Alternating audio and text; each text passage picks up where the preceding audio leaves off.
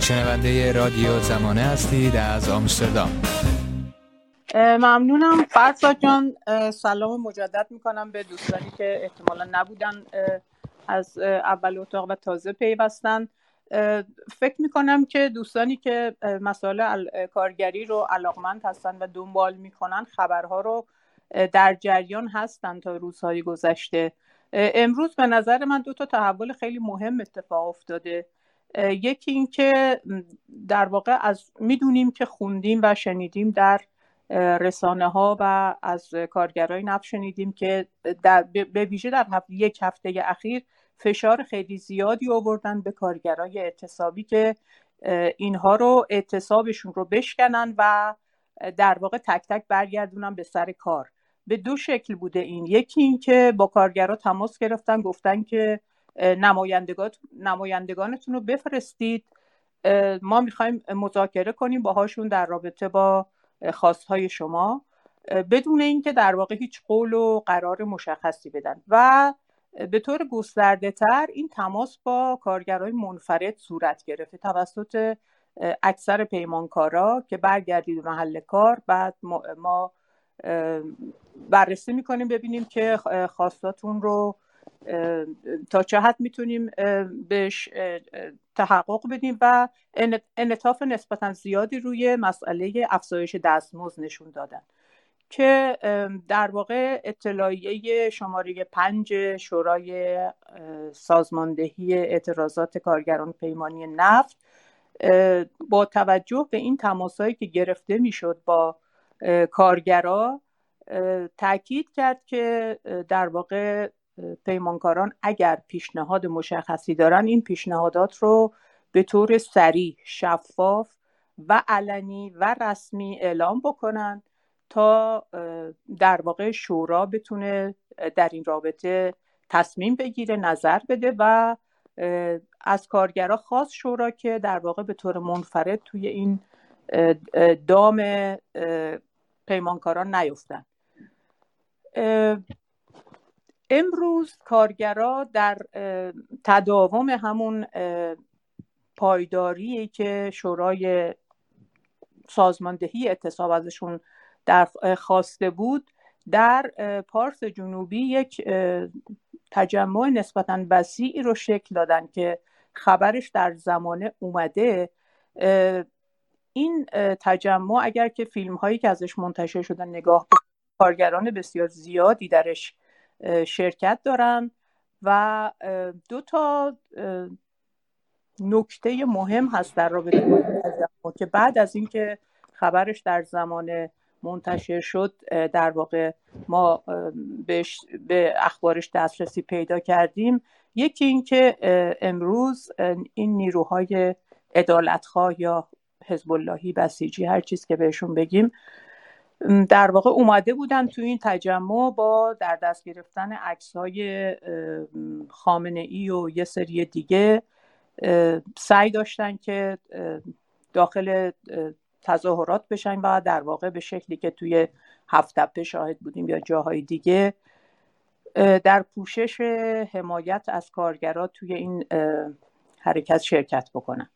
یک مسئله مهم که در واقع به نوعی تعمیق خواستهای مبارزات کارگران رو نشون میده به رغم فشارهایی که برشون میاد. مسئله اینه که امروز این کارگران که خودشون پیمانی هستن کارگران ارکان سالس اونجا خواست چهارده روز مرخصی در قبال چهارده روز کار رو مطرح کردن. که همونطور که می‌دونیم در واقع تنها کارکنان رسمی نفت از این وضعیت برخوردارن که در قبال چهارده روز کار کنن و چهارده روز مرخصی داشته باشن در ازاش و این خب به هر حال برای پیمانکاران بسیار هزینه بر هست و در واقع اعتماد به نفس و جرأت کارگران رو نشون میده که تو این شرایط این خواست رو مطرح می‌کنن. خبر دیگه در رابطه با صحبت های مدیر کل روابط وزارت کار بود. آقای کوروش یزدان همونطور که می‌دونید یک هیئت از مدیران وزارت کار و وزارت نفت چند روز پیش رفته بودن در همین پارس جنوبی گفتن با یه سری کارگرها هم دیدار کردن بعد رفتن وضعیت منطقه رو بررسی کنن و در پایان در پایان اون دیدار اعلام کردن که خب ما اینجا رو بازرسی کردیم و گزارش میدیم و به مقامات بعدا برنامه ها اعلام میشه. اون چیزی که این آقای مدیر کل روابط کار وزارت کار امروز مطرح کرد در ایلنا من دیدم شاید جاهای دیگه منتشر شده باشه. باور نکردنیه که این آقا فکر می‌کنه الان کارگرای که کارگرای اعتصابی که تعدادشون از سی تا شست هزار تخمین زده میشه در جاهای مختلف تک به تک میان میرن ادارات کار و شکایت می‌کنن تکی از وضعیت حقوقشون تا اداره کار بررسی بکنه و بگه که حق با شما هست یا نه.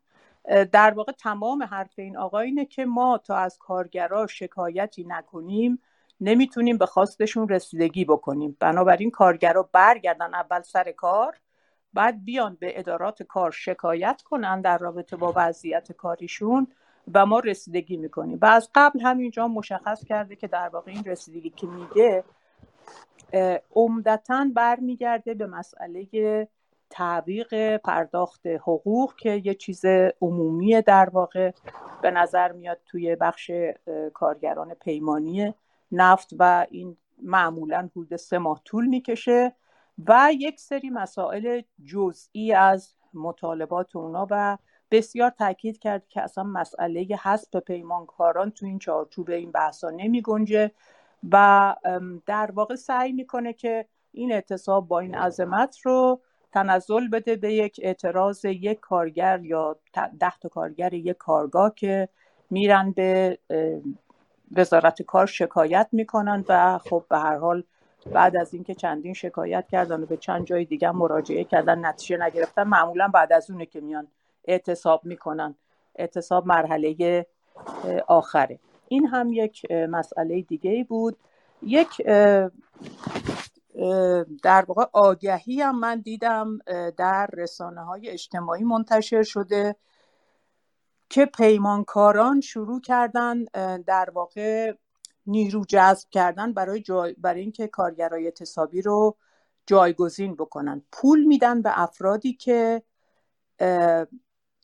حدود 100 تا 200 تا 50 تا کارگر متخصص نفت رو به اینا معرفی بکنن و بعد براشون پول میریزن به حسابشون. مثلا الان توی یکی از این پیاما که من جلوم هست نوشته که به کاربر فراز. شما تا کنون یازده نفر را به گروه piping مخازن civil و ابزار دقیق کشور اضافه کرده اید. باید 239 نفر دیگر اضافه کنید تا پول به حساب شما واریز شود. خب اینو قبلا هم می‌دونستیم که در واقع پیمانکارا و عمدتا پیمانکارا و پیمانکارای عمده در تماس با وزارت کار خواستار این شدن که در واقع بتونن به جای کارگرای اعتصابی جایگزین پیدا بکنن.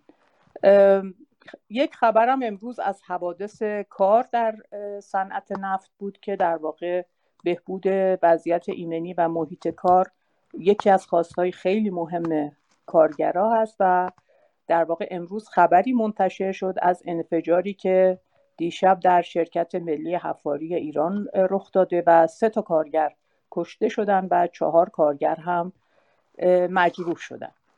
خبر آخر من هم این هستش که در واقع, با تشدید فشار روی کارگرای اعتصابی و در واقع این اختشاش خبری که به وجود اومده شورای سازماندهی اعتصاب کارگران تصمیم داره احتمالا یک وسیله ارتباطی مستقیمی با روزنامه نگاران و همه کسایی که علاقمندن به مسائل اعتصاب و مطالبات کارگران نفت ایجاد کنه که ممکنه خبرش تا همین امروز یا چند ساعت آینده اعلام بشه. من صحبتم تمام این ممنونم از شما خانم محمودی. من یکی دو تا نکته رو اضافه بکنم. این که ما در عنوان این هشتگ من هم کارگر من هم کارگرم رو استفاده کردیم. در روزهای گذشته فعالین کارگری و کارگران برای حمایت از اعتصابات در واقع کارگران صنعت نفت از این هشتگ استفاده کردن در شبکه های اجتماعی و بسیار باستاب گست استفاده میشه. و نکته دیگه ما این جلسه رو رکورد می‌کنیم و بعدا هم در شبکه های اجتماعی رادیو زمانه و وبسایت رادیو زمانه نسخه شنیداری اون منتشر خواهد شد. من خانم مریم وحیدیان هم همراه ما هستن. ازشون می‌خوام که اگر نکته دارن یا خبر جدیدی لطفا بفرمایید.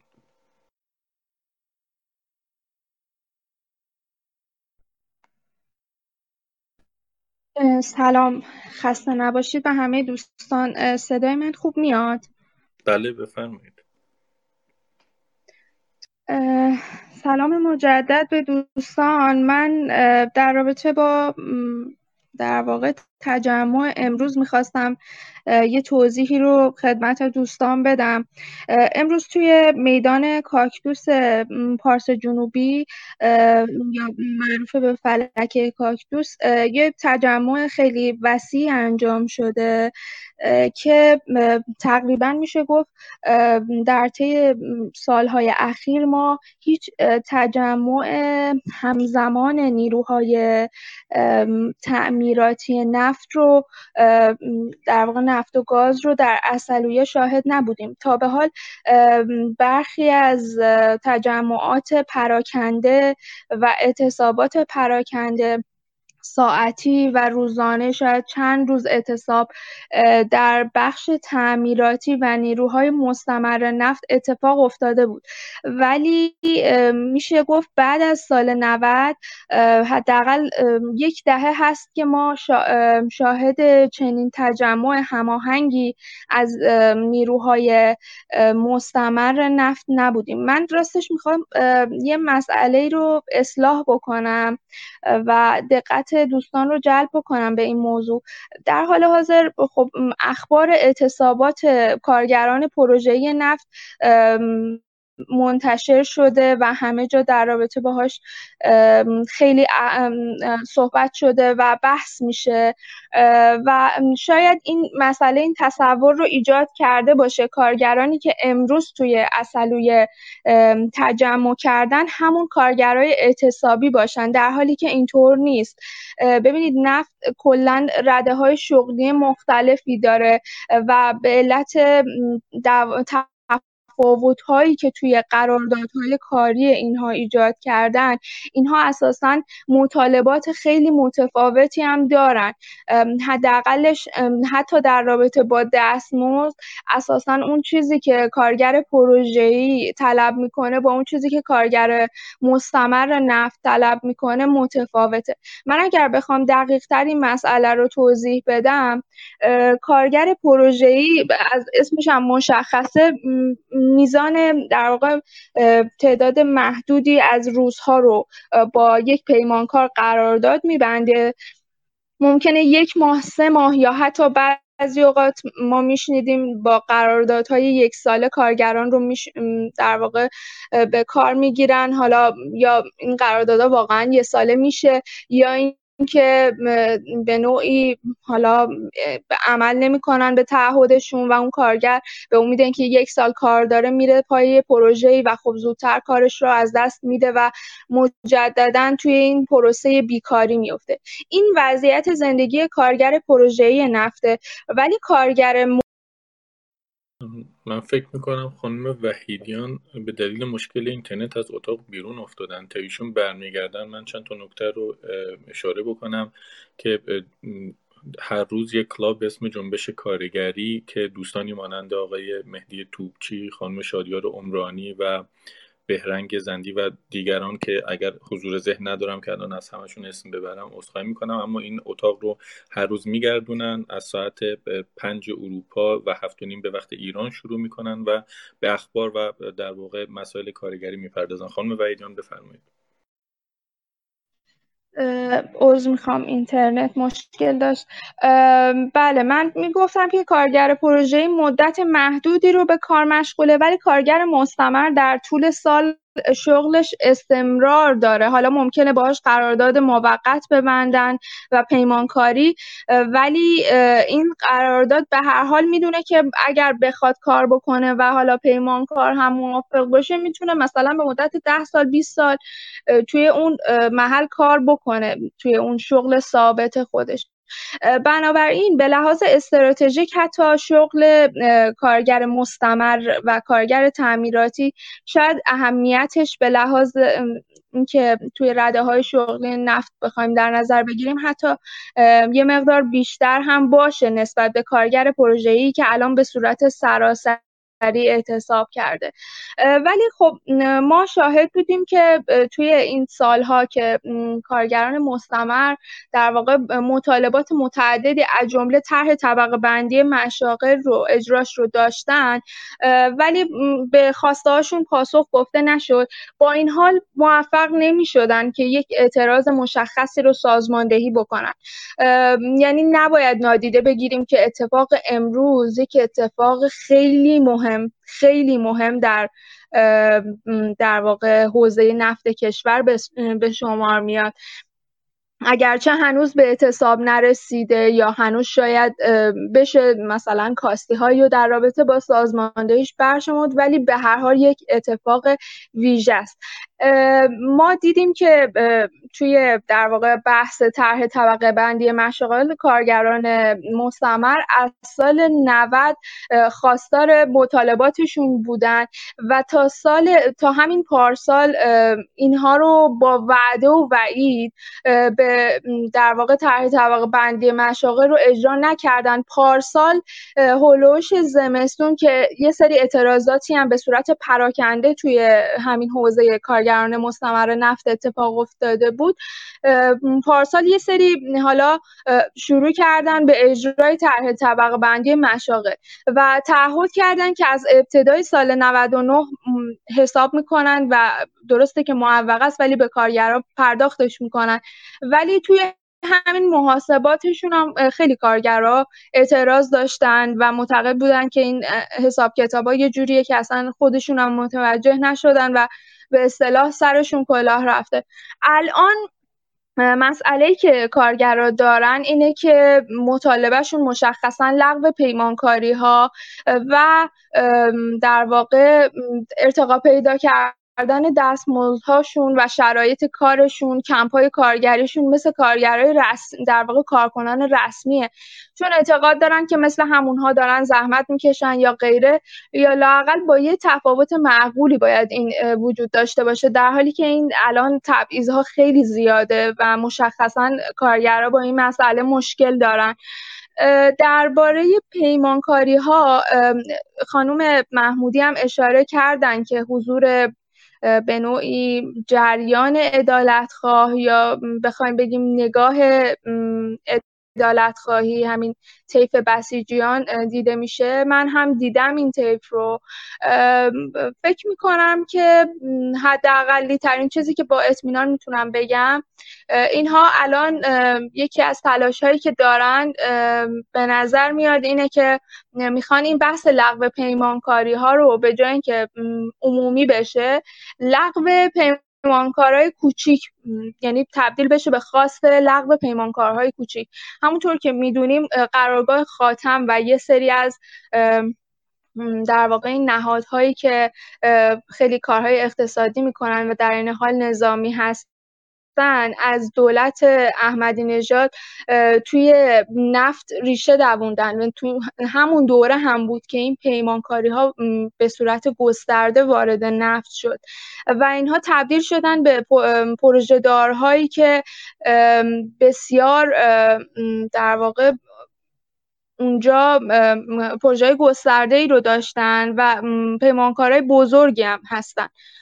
به نظر میاد که تلاش جریان عدالت خواهی حداقلش اینه که این احتمالا به سمت این دست از پیمانکاران که خیلی پیمانکاران بزرگی هستن در واقع منعطف نشه. با این حال باز باید دید که اینها برنامهشون به طور گسترده چیه. چون احتمالا یکی از تلاشهایی که خواهند کرد جلوگیری از اعتصاب و خب می‌دونیم که واقعا حتی اعتصاب کارگر مستمر نفت مشابه کارگر پروژه‌ای نیست.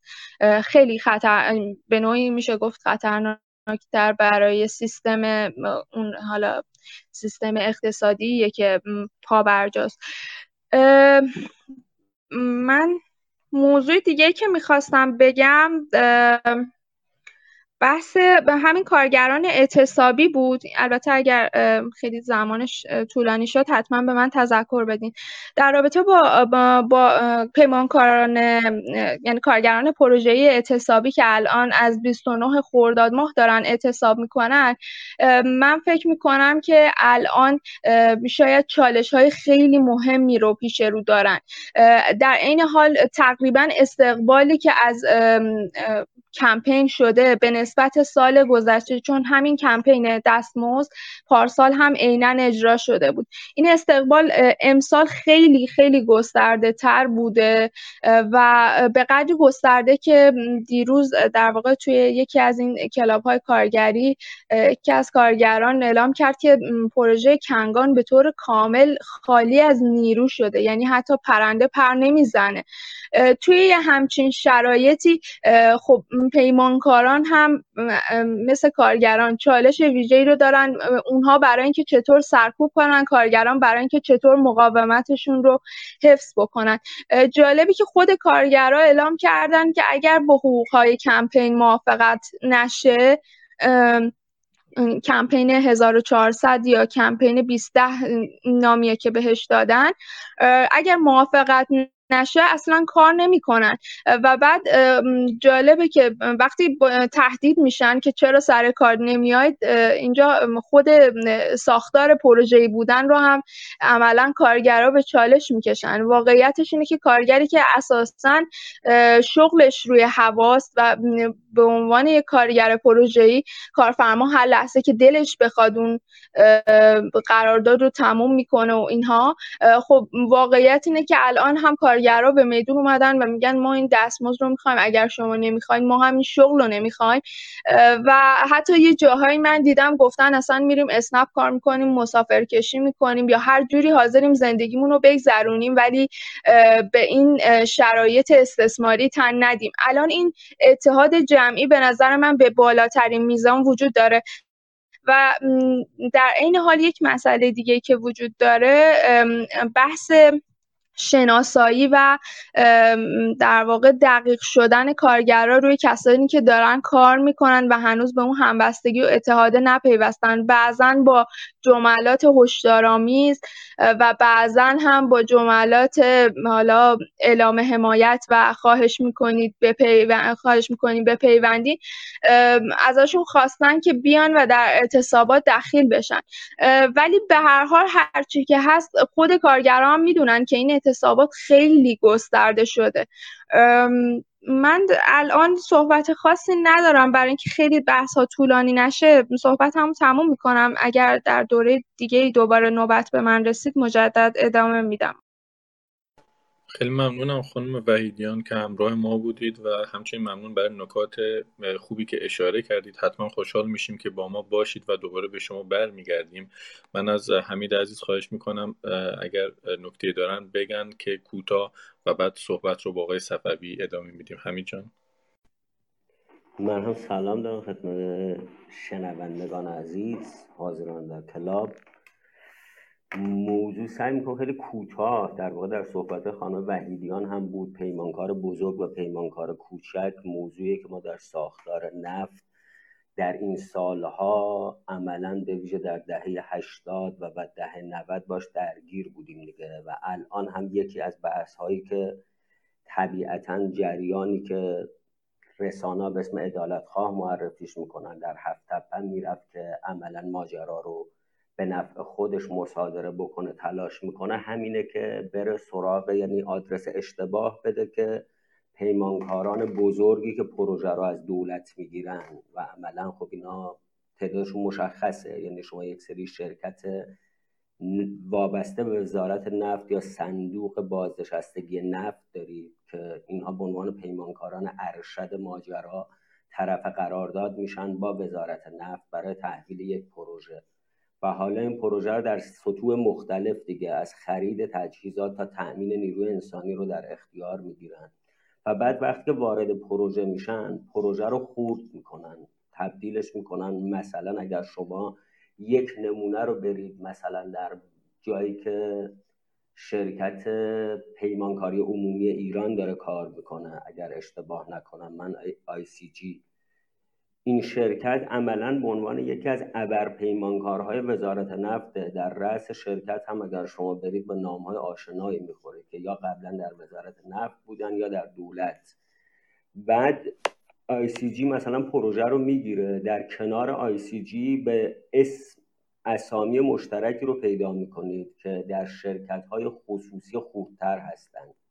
یعنی مثلا شما چه می‌دونم از شرکت پاس فراگام قشم از شرکت در واقع بحر انرژی کیش تا برسه به سینا پالایش قشم که معمولا شرکت هایی هستن که به ظاهر خصوصی هن ولی با چند تا نام می‌رسن در واقع یا با چند تا واسطه وصل میشن به پیمانکارهای بزرگتر.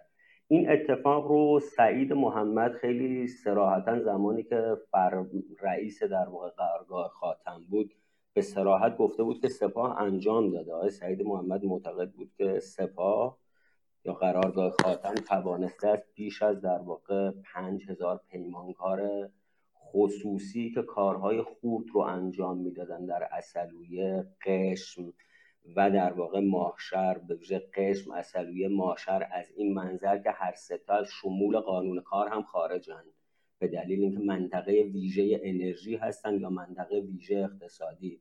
قشم دو بخشه یک بخشش منطقه آزاد تجاریه و یک بخشش منطقه ویژه اقتصادی. و خب یک بخش زیادی از پالایشگاه ها پروژه های نفت و گاز ایران در اونجاها مستقره. این شرکت ها به شدت اونجا در واقع تأسیس شدن اونجا ثبت شدن و خب از یک سری از معافیت های ویژه هم برخوردارن. اینها در واقع در این وسط خیلی راحت میان پروژه ها رو در اختیار می‌گیرن و پروژه ها رو عملا حالا به تعبیر سعید محمد دیگه در یک همکاری متقابل با سپاه پاسداران و یا حالا بقیه شرکت های دیگه که هستن انجام میدن. مثل او یک مثل آی سی جی مثل در واقع قبلترها ما اسم پتروپارس رو میشنیدیم مثل در واقع حالا خیلی هم واقعا اگر بخوای اسم ببرید و ماجرا من برای اینکه وقت رو بیشتر نگیرم حالا دوباره برمیگردم اگر فرصت شد و دوستانی بودن که اونجا تجربه داشتن در این باره برای ما صحبت بکنن. ولی فکر می‌کنم که مداخله در واقع حالا جریان عدالت خواه که طبیعتا ما می‌دونیم به کجا وصله و از کجا تغذیه میشه. به نوعی حفظ اگر خاطرمون باشه و به یاد بیاریم که سر هفت هم نهایتا اصرار اینها این بود که بدید به بخش خصوصی صلاحیت دار و حالا این بخش خصوصی صلاحیت دار هم منظور همین شرکت های بزرگ وصل به بنیادها هستند. من فعلا میبندم آقای صفوی رو بشنویم و دیگر دوستان رو دوباره اگر فرصتی شد در این باره صحبت می‌کنیم. ممنون. خیلی ممنون از شما حمید جان. ما تعداد زیادی از دوستان هم دست بالا آوردن که قطعا بالا میاریم که صحبت بکنن. ابتدا بحث اصلی رو با آقای صفوی و دیگر دوستان پیش می‌بریم و بعد استیج رو در اختیار بقیه دوستان هم قرار خواهیم داد. خانم محمودی بفرمایید. ممنونم. الان بر نقطه خیلی خوبیه که آقای محمد صفوی که سابقه دارن در صنعت نفت و تجربه دارن و در واقع خودشون صاحب نظر هستن در مسائل کارگری. بحثشون رو در رابطه با روند خصوصی سازی و برون سپاری ها و لایه لایه کردن نیروی کار در صنعت نفت و مسئله بسیار مهم بهداشت و ایمنی محیط کار که در مطالبات کارگرای اعتصابی اومده به شما ارائه بدن. آقای صفوی بفرمایید لطفا. ممنونم عزیز. خیلی ممنون از همه دوستان و سلام می‌کنم به تک تک حاضرینی که در اتاق هستن و به خیلی استفاده کردیم از اخباری که دوستان مطرح کردن. به حال من از یه خانواده کارگری شرکت نفت میام. پدرم کارگر شرکت نفت بود همینطور برادران و اون برادر دیگرم در پتروشیمی کار می‌کرد. خود من تو سال 54 تو پتروشیمی ایران ژاپن در زمانی شاه تو بخش ساختمانی پروژه‌ای اونجا تحت عنوان کارگر پروژه‌ای در اونجا شروع به کار کردم و در واقع از نزدیک با مسائل کارگری پروژه‌ای اون دوره و هم این دوره تا حدودی آشنا هستم. به حال اون دوره هم شرایط خوبی نبود. به حال کمپ ها و خوابگاه ها و به حال همون چیزهایی که امروز مطرحه باز در اون دوره مطرح بود تا حدود زیادی. به حال من می‌خواستم از اینجا شروع بکنم که ما از 29 و 30 خرداد که اعتصابات کارگران پیمانی پروژه‌ای شروع شد در واقع ما شاهد دور تازه و مهمی در جنبش کارگری کشورمون هستیم که در واقع یک دوره استثنایی است. به حال این حرکت کارگری و عمده بودنش از این جهته که سراسری و هم بسته هستش و هم اکنون در بیش از 80 مرکز صنعتی اونطوری که در اخبار اومده نشون میده که در جریان هستش و و عمده بودنش یکی همون سراسریشه و یکی دیگه هم نشون میده که سیاست های اقتصادی و صنعتی و همچنین سیاست های سرکوبگرانه این حکومت که از ابتدا در محیط های کاری و در مورد فعالین کارگری در پیش گرفته بود با شکست کامل یا شکست بزرگی می‌تونیم بگیم روبرو شده. اما اینکه چگونه بعد از چهار دهه به اینجا رسیدیم سعی می‌کنم خیلی تیتوار اشاره بکنم. به حال دوستان اگر وقت اجازه بده و به من تذکر بدید در موقع باید تمام کنم که جمع بندی بکنم. می‌دونیم که دهه 60 سال سرکوب گسترده تشکل‌های کارگری شوراها و سندیکاهایی بود که در دل انقلاب 57 شکل گرفت. بعد از اون بعد از پایان جنگ ویرانگر ایران عراق و اعدام‌های گسترده دهه 60 و خصوصا قتل عام 1367 با آغاز دوران ریاست جمهوری هاشمی رفسنجانی در واقع شاهد آغاز سیاست‌های اقتصادی ضد کارگری تازه‌ای هستیم. سیاست تعدیل ساختاری موقتی کردن و ارزانسازی نیروی کار لایه کردن نیروی کار به کارگران رسمی و پیمان پیمانی و قراردادی و روزمزدی هستیم. همینطور شاهد در ابتدای اجرای این سیاست شاهد اخراج دست جمعی زنان کارگر هستیم که اولین قربانیان واقعا سیاست های تعدیل ساختاری در ایران بودند بعد شاهد شگیری قراردادهای موقت 89 روزه بودیم و گام به گام شاهد خارج شدن کارگران از شمول قانون کار و در واقع مقرر زدایی بودیم. بعد کارگاه های پنج نفره و ده نفره از شمول قانون کار خارج شدن. بعد شاهد حذف قوانین حمایتی پوششی کارگران بودیم. به تدریج همینطور که جلو می‌رفتیم. تا جایی که امروز می‌بینیم حدود 95 درصد از کارگران نیروی کار ما از شمول قانون کار محروم هستند و اکنون بیش از 97 درصد از نیروی کار در واقع در به شامل قرارداد موقت هستن و یا به سفید امضا هستند. بعد با اجرایی شدن اصل 44 قانون اساسی و تغییراتی که حکومت با سلادید شخص خامنه ای انجام داد و این قانون در سال 58 می‌دونیم که اجرایی شد دولت را موظف کرد که 80 درصد صنایع کلیدی و حیاتی کشور رو و در واقع اموال عمومی مردم را به حراج گذاشتن و می‌بینیم که از همون دوره خصوصا بسیار صنایع کلیدی نفت و گاز و پتروشیمی ما به خصوص به بخش های بسیار خصوصی و یا نزدیکان حکومتی به نظامیان و پیمانکاری های بزرگ و کوچک با همینطور بزل و بخشش شد. به نتیجه این سیاست ها این بود که هر روز طبقه کارگر ایران بیوقتر شد سرکوب و به شرایط کارش هم بر, بر, بر تر شد که نتیجه فاجعه بار اون رو ما امروز در صنایع نفت و گاز و پتروشیمی و منابع مناطق ویژه اقتصادی در پارس جنوبی و اصلیه و ماشهر و غیره اینا می‌بینیم. به حال من در مورد خصوصی و برون سپاری ها اینا نمی‌خوام بیشتر صحبت کنم. حال تو این زمین ها نوشته های خیلی زیادی هست. از جمله من مایلم اینجا به نوشته دقیق دکتر محمد مالجو اشاره کنم که در مورد موقتی سازی قراردادهای کار نیروی کار صنعت نفت صحبت می‌کنه که این به حال پژوهش با مشارکت خود کارگران نوشته شده و به حال ریزکاری های خیلی اونجا هست. در این مقاله پژوهشی مطرح شده که خیلی دقیق به ما توضیح میده یا همینطور نوشته پژوهشی آقای حامد سعیدی است در مورد حضور سپاه و پاسداران در صنعت نفت. به حال تحت این شرایطی که ما شاهد به اعتصاب بزرگ کارگران هستیم که می‌دونیم از سالهای پیش به صورت پراکنده در جریان بود ولی در به این دوره در دو هفته پیش با یک گستردگی عظیمی آغاز شد. به حال من تو این بخش می‌خواستم یه نگاهی بکنم به به اون خواسته های کارگران. می‌دونیم که در مورد خواسته های کارگران بخش وسیعش معیشتی و سنفی هستش در مورد دستمزد هستش و اینا. ولی یکی از اون چیزهای مهمش به اصطلاح کوتاه شدن دست پیمانکاران هستش. ما می‌دونیم که این سیستم پیمانکاری یه الگویی هستش که در اساس تو سرمایه‌داری جهانی بعد از جنگ جهانی دوم شروع شد. بخصوص از ژاپن شروع شد که به سی اون دستگاه ماشین اون شرکت های ماشین سازی یاد گرفتن که چگونه مثلا از جنبش کار... که می‌خواستن جنبش کارگری آمریکا در اونجا اتفاق نیفته نیفته دست به به اصطلاح به الگوی پیمانکاری زدن و لای لای کردن طبقه کار کارگر زدن که بعدها همینطور ادامه پیدا کرد که بالاخره در به اصطلاح سالهای حاکمیت رفسنجانی به بعد به ایران هم منتقل شد به این شکل گسترده.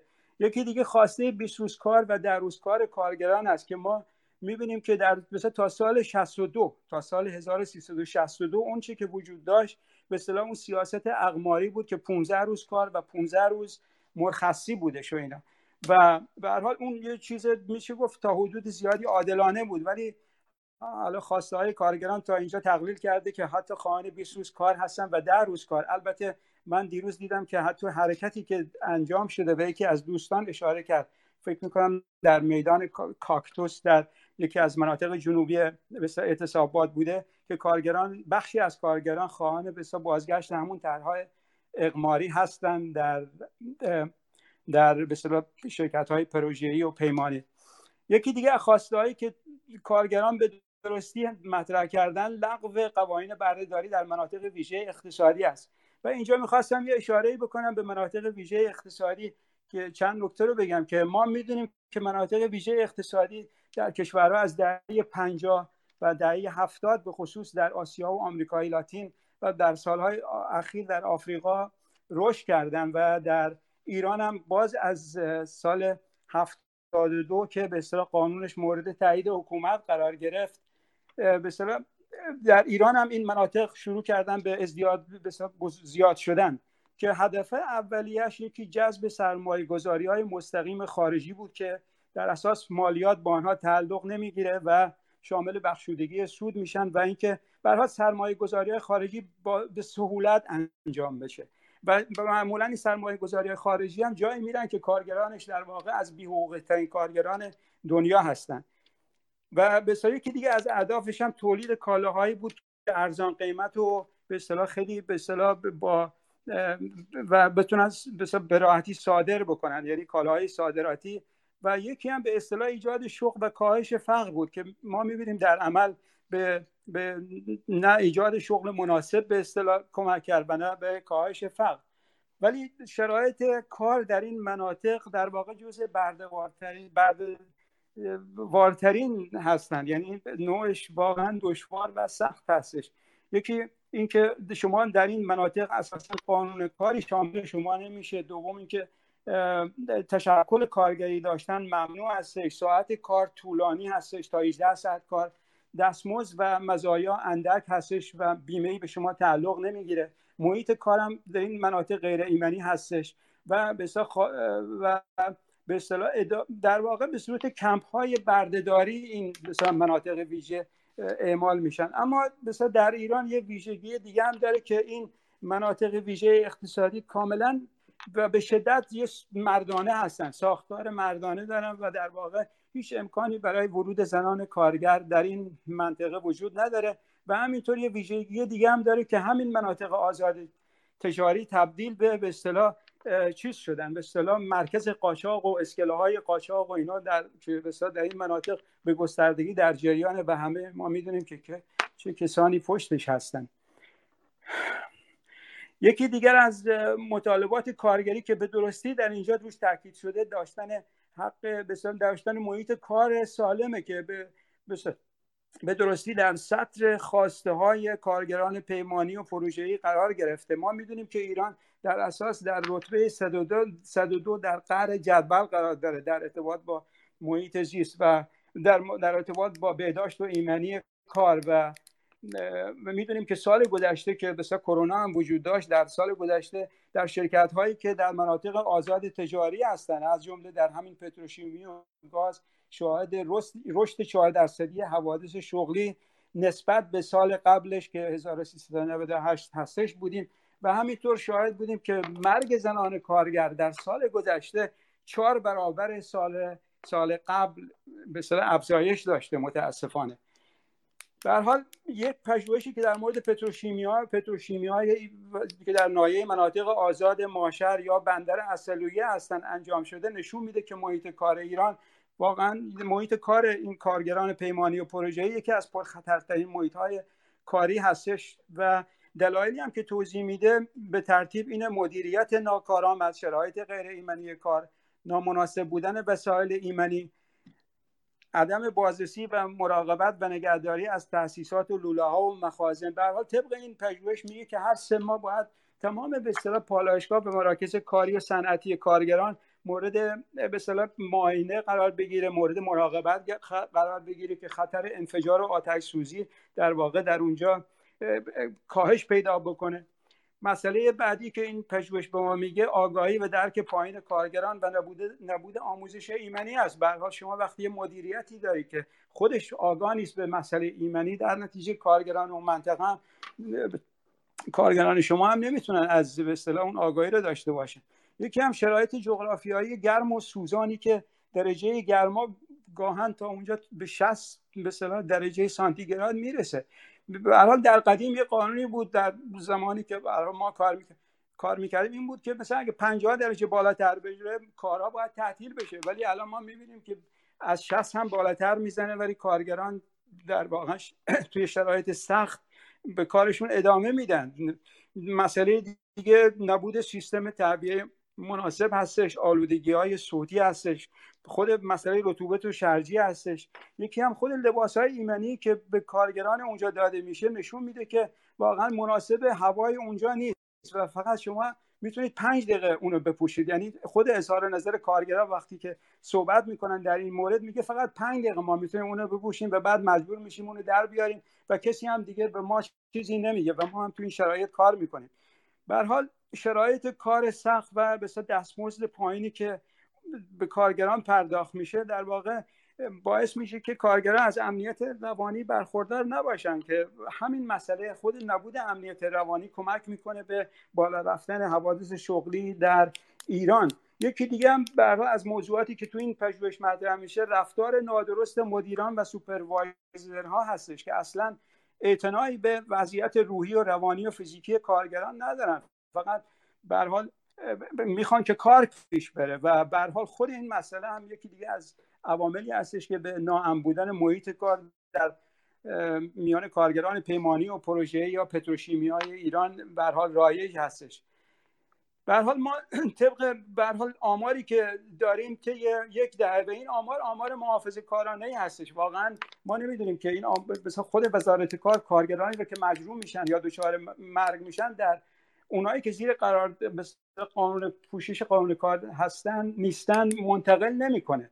ولی طبق آماری که داریم توی ده سال گذشته حدودا دویست نفر از کارگران در پتروشیمیا و مناطق آزاد به خاطر سقوط از ارتفاع برگرفتگی آتش سوزی و انفجار جان خودشون از دست دادن.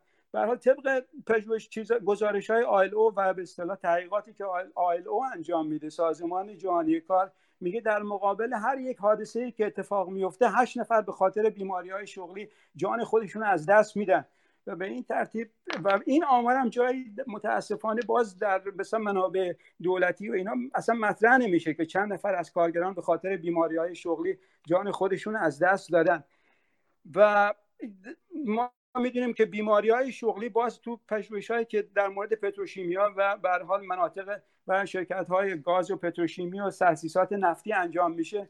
نشون میده که که 54 درصد از بیماری های شغلی مربوط هستش به به اصطلاح سرطان های بدخیم و کشنده که به حال اونجا رواج داره. یا 75 درصد از بیماری های شغلی مربوط به باز به نوعی از به اصطلاح بیماری نئوپلاستیک بهش میگن که در واقع باعث میشه تو بدن کارگرا قده های رشد بکنه که به حال هم می‌تونه سرطانی بشه هم به اصطلاح می‌تونه غیر سرطانی باشه یا به قول معروف خوشخیم باشه و اینا. به حال مواد شیمیایی آلاینده هستش که به اصطلاح باعث میشه این نوع بیماری چیز بشه رشد بکنه و به آفتاب زیاد به سوختگی مثلا پوست زیر آفتاب هستش. و به حال با موضوعات دیگه مثل به حال بیماری های پوستی کاهش شنوایی بیماری های عفونی ورم قده بناگوش سل آسم و آلرژی ما به اصطلاح روبرو هستیم در ارتباط با بیماری های شغلی که گفتم آمار اینا متاسفانه منعکس نمیشه. به حال در مورد این آلاینده هایی که توی پتروشیمی های نفت و گاز بخصوص در, در اصلویه و پارس جنوبی هستش تا حالا حدود سی فلز آلاینده میگن وجود داره که به اصطلاح اونایی که پژوهش کردن که به اصطلاح وجود اکسیدهای سلفور و نوتریژن در مجاورت شرجی و گرما که قرار می‌گیرن که واقعا بسیار بسیار کشنده کشنده هستن و به کارگران آسیب میرسونن. به حال علاوه بر اینها ما شاهد چیز هستیم. به این فقط نه که این پتروشیمیا و به شرکت ها این مواد این فقط کارگران رو مورد تعرض قرار میدن به لحاظ آلایندگی و اینا. بلکه می‌دونیم که اینا این تاسیسات واقعا آلاینده محیط زیست خود به اصطلاح خلیج فارس هستن. خود هوای تنفسی که کارگران و مردم محلی اونجا به باید به اونجا رو آلوده می‌کنه و حتی غلظت فلزات سنگین رو برای کسایی که پژوهش کردن هم روی دریا که روی دریا دیدن و به تاثیراتشون روی زیستمندهای دریایی دیدن. و هم روی درختان خرمایی که به حال در اون منطقه هستش. یعنی هم مواد غذایی مردم رو آلوده می‌کنه و هم هوای تنفسیشو و هم به حال باعث کشتار طبقه کارگر و کارگران در اون منطقه میشه. من فقط یه نکته دیگه دارم و اونم تمام می‌کنم. در بیانیه چهارمی که که که شورای اعتصابات کارگری مطرح کردن صحبت از اونجا شد که به اصطلاح اینطور مطرح شد که که اعلام کردن. یعنی اونجا نوشتن که کارگران فولاد و اهواز و نیشکر هفت تپه یعنی میگه ما کارگران نفت مانند کارگران فولاد و اهواز و نیشکر هفت تپه و دیگر مراکز کاری با ایجاد شورای اسلامی در نفت تن نمی‌دهیم. و این واقعا یه نکته بسیار مهمیه که اینا مطرح کردن و باید روش تمرکز کرد و اینا چون به حاکمیت و حکومت و همین دانشجویان ادارتخواه در اساس به دنبال اجرای چنین سیاست هایی تو محیط های نفتی هستش. در مورد شورای اسلامی کار ما می‌دونیم که این شورا در سال 63 به بعد مطرح شد. در سی تیر 1364 به تصویب هیئت وزیران رسید. به حال هدف اولیه شورای اسلامی اون موقع در دهه 60 درست شد.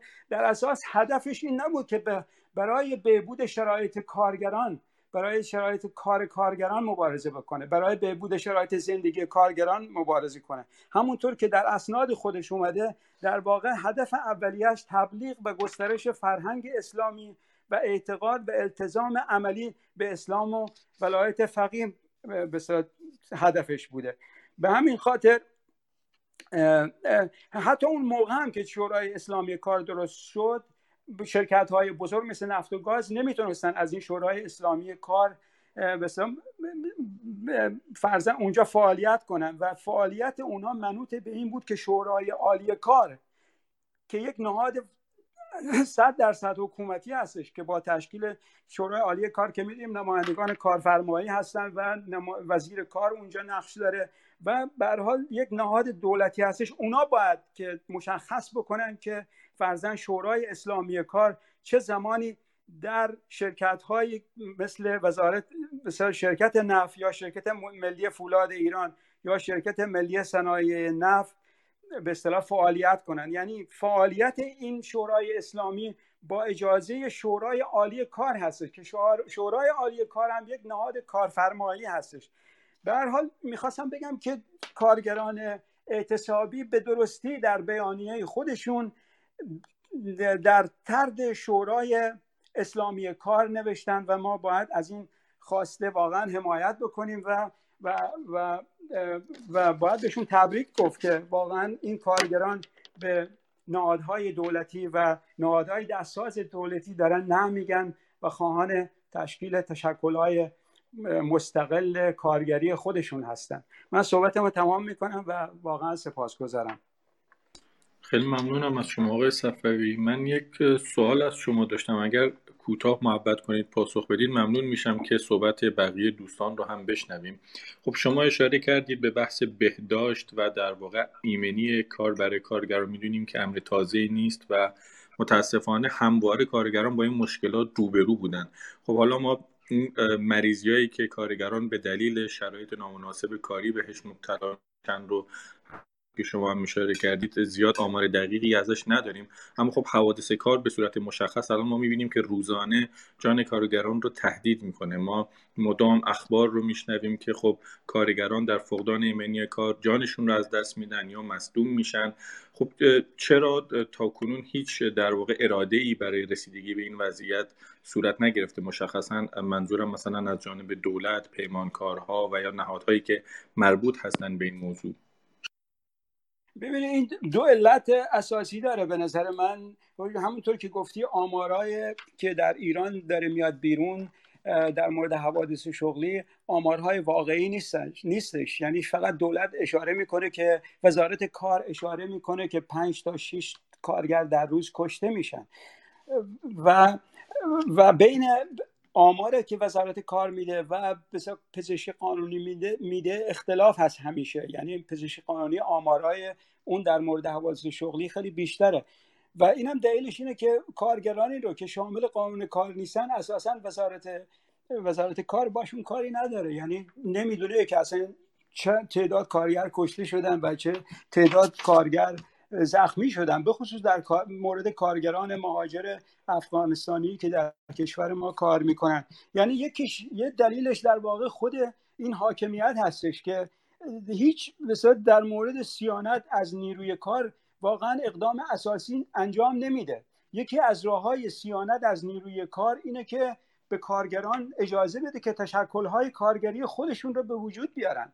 بتونن از طریق ایجاد کمیته های بهداشت و ایمنی در محیط کار موارد خطرناکی که در محیط کار هستش رو شناسایی کنن و با کمک به کارشناسانی که هستش بتونن این به از وقوع حوادث پیشگیری بکنن و کاهش بدن. فرزن در اتحادی که ما اینجا کار می‌کنیم در کانادا در دو اتحادی که من هستم این اتحادی نقش بزرگی در کاهش حوادث شغلی کارگران دارن. به این از این یعنی اقداماتشون از سطح کارخونه ای هستش تا میره بالاتر. یعنی به واسطه خود به اصطلاح منابع مالی که از طرف کارگران میاد اینا بهترین کارشناسان رو استخدام می‌کنن که فرزند موارد خطرناک رو شناسایی بکنن. در نتیجه به این شکل هستش که شما شاهد کاهش حوادث شغلی هستید. ولی وقتی در ایران یک رژیم سرکوبگر دارید که کارگران رو به خاطر خواسته های سنفی به شلاق میبنده به زندان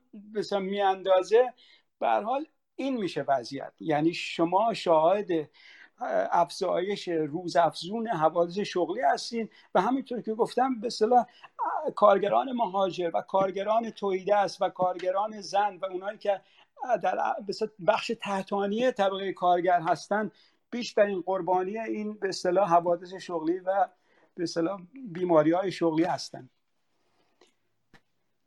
شما آقای صفوی خوش آمدید در خدمت شما هستیم. اگر دوستان بتونن که در واقع در پنج دقیقه صحبتاشون رو جمعندی بکنن ممنون میشم. به خاطر اینکه ما این جلسه رو نهایتا تا دو ساعت می‌خوایم ادامه بدیم و در خدمت شما هستیم. میشنویم شما رو.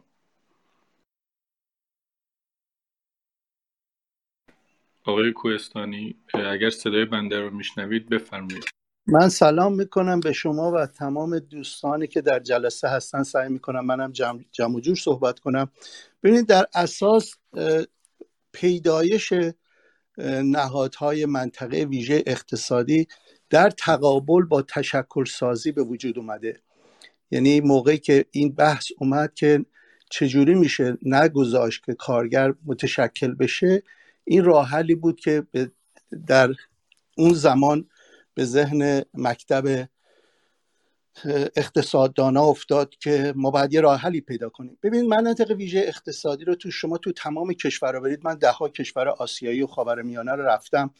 ولی منطقه منطقه ویژه اقتصادی در اصل که شامل قانون کار نمیشه و هیچ گونه امنیت شغلی نداره رو تو کشورهای دیگه شما نگاه می‌کنید معمولا میرن تو یه اقتصادی که رشد بکنه بتونه هم نیروی کار جمع بکنه هم بتونه آینده ای برای اقتصاد داشته باشه. ولی متاسفانه ما تو کشوری زندگی می‌کنیم که مناطق آزاد تجاریش عملا رفته توی یه بخشی که واقعا تو آینده ما فکر کنم تو 15 تا 25 سال آینده با یک فاجعه انسانی روبرو هستیم. چون از لحاظ مسئله ایمنی کار و حتی اون محیط کار و اینا بسیار خطرناکه. و از این زاویه است که من اینو فقط با این مقدمه شروع کردم که بگم که وظیفه ما به عنوان کسانی که در خارج از کشور هستیم برای کمک به این فعالین کارگری در اون کشور چی می‌تونه باشه؟ ببینید ما الان دوستان هر کسی الان شما نگاه بکنید مثل زمانی بود که انتخابات ترامپ با با بایدن بود دیگه تو هر دهی هم می‌رفتید الکترال چیزو می‌دونستن. الان هم دیگه هر جایی شما برید مسئله این پیمانکاری ها رو می‌دونن. ولی ما یه چیزایی رو باید در نظر بگیریم در رابطه با پیمانکاری در جامعه ایران. باید به این, به این فکر بکنیم که آقا با چه پیمانکارهایی طرف هستیم. ببینید شما الان نگاه بکنید ما عملا مجتمع پتروشیمی مهرمون که از سال 84 هم به وجود اومده 59 درصدش 60 درصد دیگه 59 99 مال پتروشیمی سنگاپوره. یا ما عملا نگاه می‌کنیم پتروشیمی پارس 40 درصدش مال شرکت ملی پتروشیمی 60 درصدش مال نیروهای مسلحه که اینو توی مقاله بلندی هم نوشتن که 10 میلیارد پول دادن.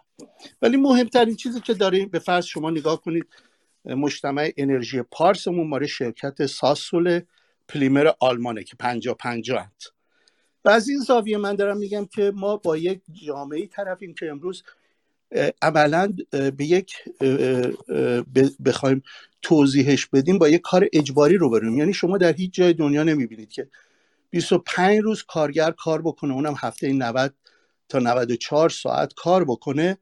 بعد این کار اجباریش یعنی عملا شما در ماه می‌بینید یک کارگر 334 ساعت داره کار می‌کنه.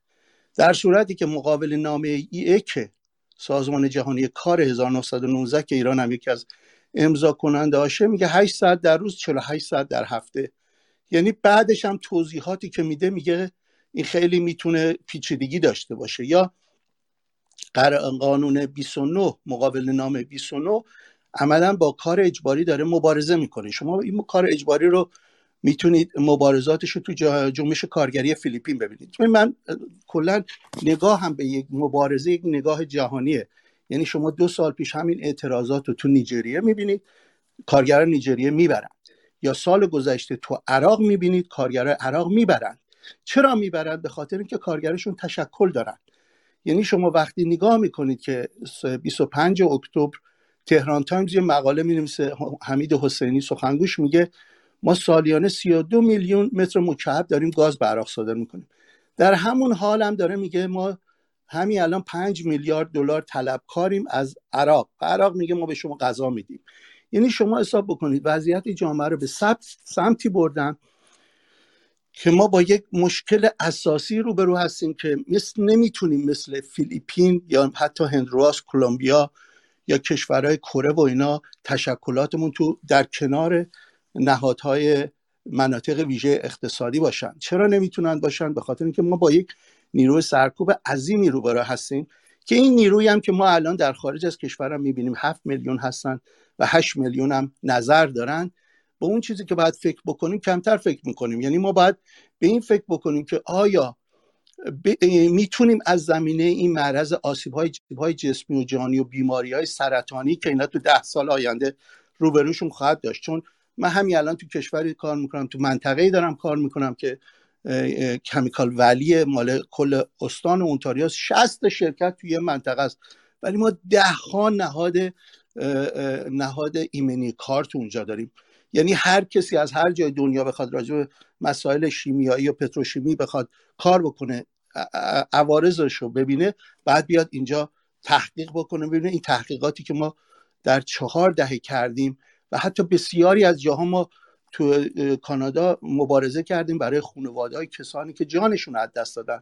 ما حتی یه دوره راجع به همین شیشه خور... پشمی شیشه ای که یه چیزی از اسپاستوس بهش میگیم اونجا هم ما می‌بینیم که مبارزه کردیم حتی خانواده هاشون هم بعد دولت بهشون قرامت پس بده. پس ما الان با یک کار اجباری رو بریم که یک جامعه داریم که کارگر کار می‌کنه که زندگی بکنه. زندگی نمی‌کنه که کار بکنه. پس من برمیگردم به اینکه میگم وظیفه من چیه؟ به عنوان کسی که توی این عرصه می‌خوام کمک به اینا بکنم چه کار می‌تونم بکنم؟ چه کار می‌تونم بکنم؟ این کسانی که سرطان ریه می‌گیرن فردا بارشون یه امکانات پزشکی چیزی داشته باشن. ببینید دوستان ما در همین چند هفته گذشته بسیاری از تشکلات جهانی هم حمایت کردن. خیلی هم راحت توضیح میدن. از خود عراق شما نگاه کنید میگه که کارگر ایرانی حقشه. که حق تشکل داشته باشه حق اعتصاب داشته باشه. چرا کارگر عراقی میگه؟ به خاطر این میگه که داره خودش دفاع می‌کنه. اگه کارگر کانادایی میگه داره خودش هم دفاع می‌کنه. یه عرصه جهانیه. متاسفانه ما این عرصه رو کم روش کار می‌کنیم. ما نمیریم. فکر کنیم که آیا این که امکان این که ما توی یک سال و دو سال گذشته داریم می‌بینیم که نیروهایی به اصطلاح ادالت سوز چجوری دارن انحراف می‌کشن مبارزه رو اینو باید توی مسیر دیگه دید و ما از چه زاویه می‌تونیم کمک کنیم که به اصطلاح جمعی از روزنامه‌نگاران داخل و خارج کشور یا کانال ایرانیان خارج از کشور جمعی از پژوهشگران داخل و خارج کشور و شماری از فعالی سیاسی مدنی داخل کشور نیان. انگشت اتهام به کارگری که تو اعتراض داره انجام میده رو برگردونن به نهادهای مثل همین رادیو زمانه بگن اینا نیروهای نیروهایی هستن که در دارن به بیراهه می‌کشن. اصلا که اگه کمک رسانه های خارج از کشور نبود همین دیدارهای خیلی خیلی فقط تبلیغی همین سران هم نمی‌رفت توش. یعنی ما باید اینو فکر کنیم که چرا ما نتونستیم. من می‌بینم ده ها الان به اندازه اگه سال 57 ادعا می‌کردن یه کمکی شد که چیز کنیم ما در همین الان سالیانه میلیون ها کمک میشه به نهادهای حقوق بشری در خارج از کشور. ولی متاسفانه اینا فقط به عنوان آکادمیک کار می‌کنن. یعنی اون کاری که باید تو سطح عملی انجام بدن. شاید هم بخش عمدهش برمیگرده به اینکه این چارچوبا رو نمی‌شناسن این راه ها رو نمی‌دونن. چون خیلی وقتا اینه که ما تو کانادا یه کارگر آسانسور کار رو شاید یه سال بره درس بخونه ولی چهار سال بعد کار عملی انجام بده تا بعد بتونه بهش مجوز کار رو بدن. ما الان ده ها نهاد بشری من فقط بحثمو تم... من بحثمو جنبندی می‌کنم که ما امروز داریم می‌بینیم که قراردادهای جهانی و حمایت های جهانی می‌تونه کمکی بکنه به جنبش کارگری ایران که اینا رو به بازخواست بکشونه و به جوابگویی وابداره و این وظیفه اون کسانیه که امروز در بیرونن و می‌تونن این امکان دارن انجام بدن. اون کارگری که در ایران میگه ما نیاز نداریم فلان نشریه یا تلویزیون برامون کار بکنه اتفاقا اون می‌دونه که اگه این, این نباشه اونم نمی‌تونه اون حرفو بزنه. و این بعد توی عرصه فراگیرتری بره و کمک بیشتری بتونه انجام بده. و من از این زاویه خواستم صحبت کنم. ممنونم از آقای صفوی و دوستانی هم که به من گفتن اینجا شرکت بکنم و اگه تونستم حرف بزنم. مرسی از شما. سپاسگزارم از شما آقای کوهستانی. آقای اسقر ایزدی خیلی خوش آمدیم در خدمت شما هستیم. سپاسگزارم و سلام می‌کنم. من خواستم الان گزارش های مفصلی خب خانم محمودی و مریم خانم ارائه دادن ولی متوجه شدم به یک نکته هستش که لازم دیدم بهش اشاره کنم.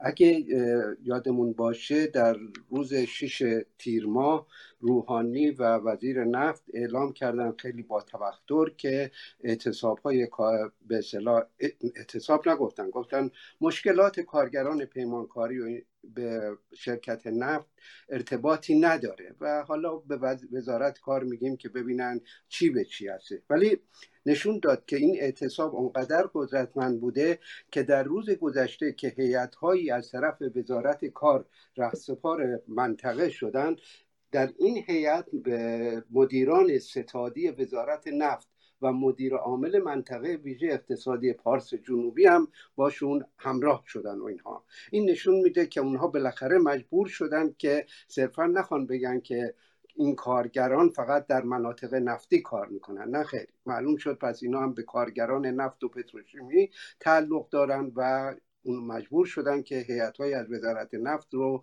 به اونجا بفرستن. یکی این نکته بود. نکته دیگه این بود که اشاره کرد که مریم خانم به اهمیت تجمعی که در اسلویه امروز از بخشی از کارگرانی که جز کارگران اعتصابی پیمانکاری نیستند ولی انجام شده به نقش و اهمیت اونها اشاره کرد. من خواستم به روز برگزاری این چیز توجه رو جلب بکنم که درست امروز که دیروز این هیئت رفته اونجا اینها با تجمع خودشون این امکان رو فراهم کردن که در واقع یک کمبستگی رو از طریق این طریق با کارگران نشون بدن با حضور خوده امکان دادن فیلمی از این تجمع که کارگران پیمانکاری امکان چون این به خاطر وضعیتشون و اینها ما عکس فیلم از اینها ندیده بودیم بار دیگر این رو چه کار بکنن به معرض نمایش شدن و این بسیار در روزی که این تجمع صورت گرفته دارای اهمیت است. و یک درخواست داشتم.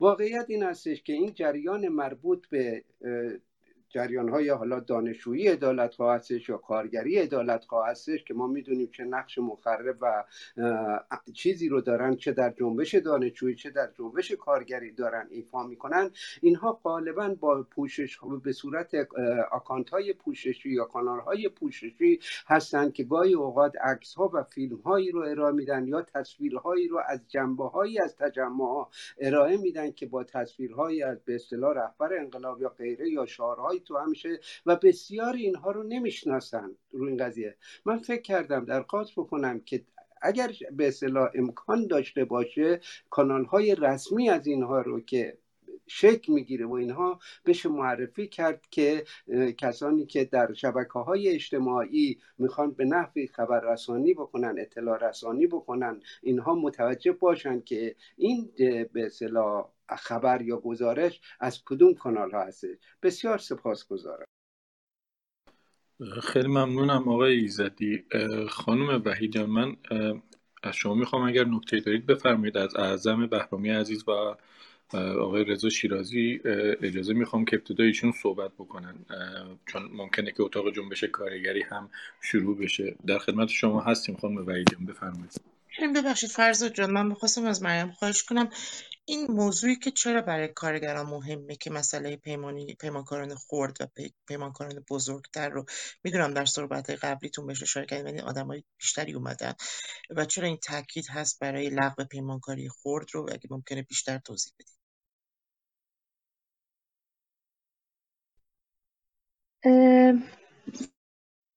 سلام مجدد من تشکر می‌کنم. از اینکه یه مقدار وقت زودتر به من دادیم و عذرخواهی می‌کنم از ازم جان و دوستانی که حالا من جلوتر ازشون صحبت کردم. من راستش به نظرم رسید شاید اگر ما یک موضوعی رو الان مطرح بکنیم بد نباشه. دو تا نکته. اولین نکته این که ما شاهد بودیم این هشتگ هایی که این روزها توی فضای مجازی در حمایت از کارگران اعتصابی زده شد. با عنوان من یک کارگر هستم چیزی که عنوان در واقع این اتاق هم بود. من می‌خوام اشاره بکنم که این هشتگ رو در واقع از ابتکارات معلمان بود و یکی از شاید بشه گفت که باید به یاد داشته باشیم که حقیقتا معلمان هم در حمایت و همبستگی با کارگران اعتصابی واقعا سنگ تموم گذاشتن. نکته دوم بحث هایی بود که اشاره کردن دوستان در رابطه با خود کانال های کارگران و اینکه چطور اطلاع رسانی میشه. راستش من احساس کنم که روی این قضیه ما باید تاکید بکنیم. شاید بد نباشه که این چون خیلی مرتبطه با سازماندهی که در دل کارگران نفت به وجود اومد و پدیده ای رو رقم زد که شاید برای همه ما واقعا پدیده مهم و بزرگی بود پدیده ای بود که پیش رومون گذاشتن. بنابراین بد نیست بهش بپردازیم.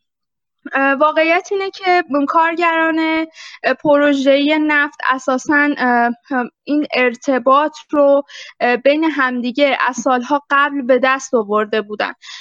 به این معنا که حالا بعد از اینکه امکاناتی فضای مجازی در اختیار این کارگران گذاشته بود اینها چون به شدت با پدیده بیکاری درگیر بودن و بعد از چند ماه اخراج می شدن یا اصلا پروژهشون تموم می شد مجبور می شدن که روی پروژه جدیدی کار بکنن.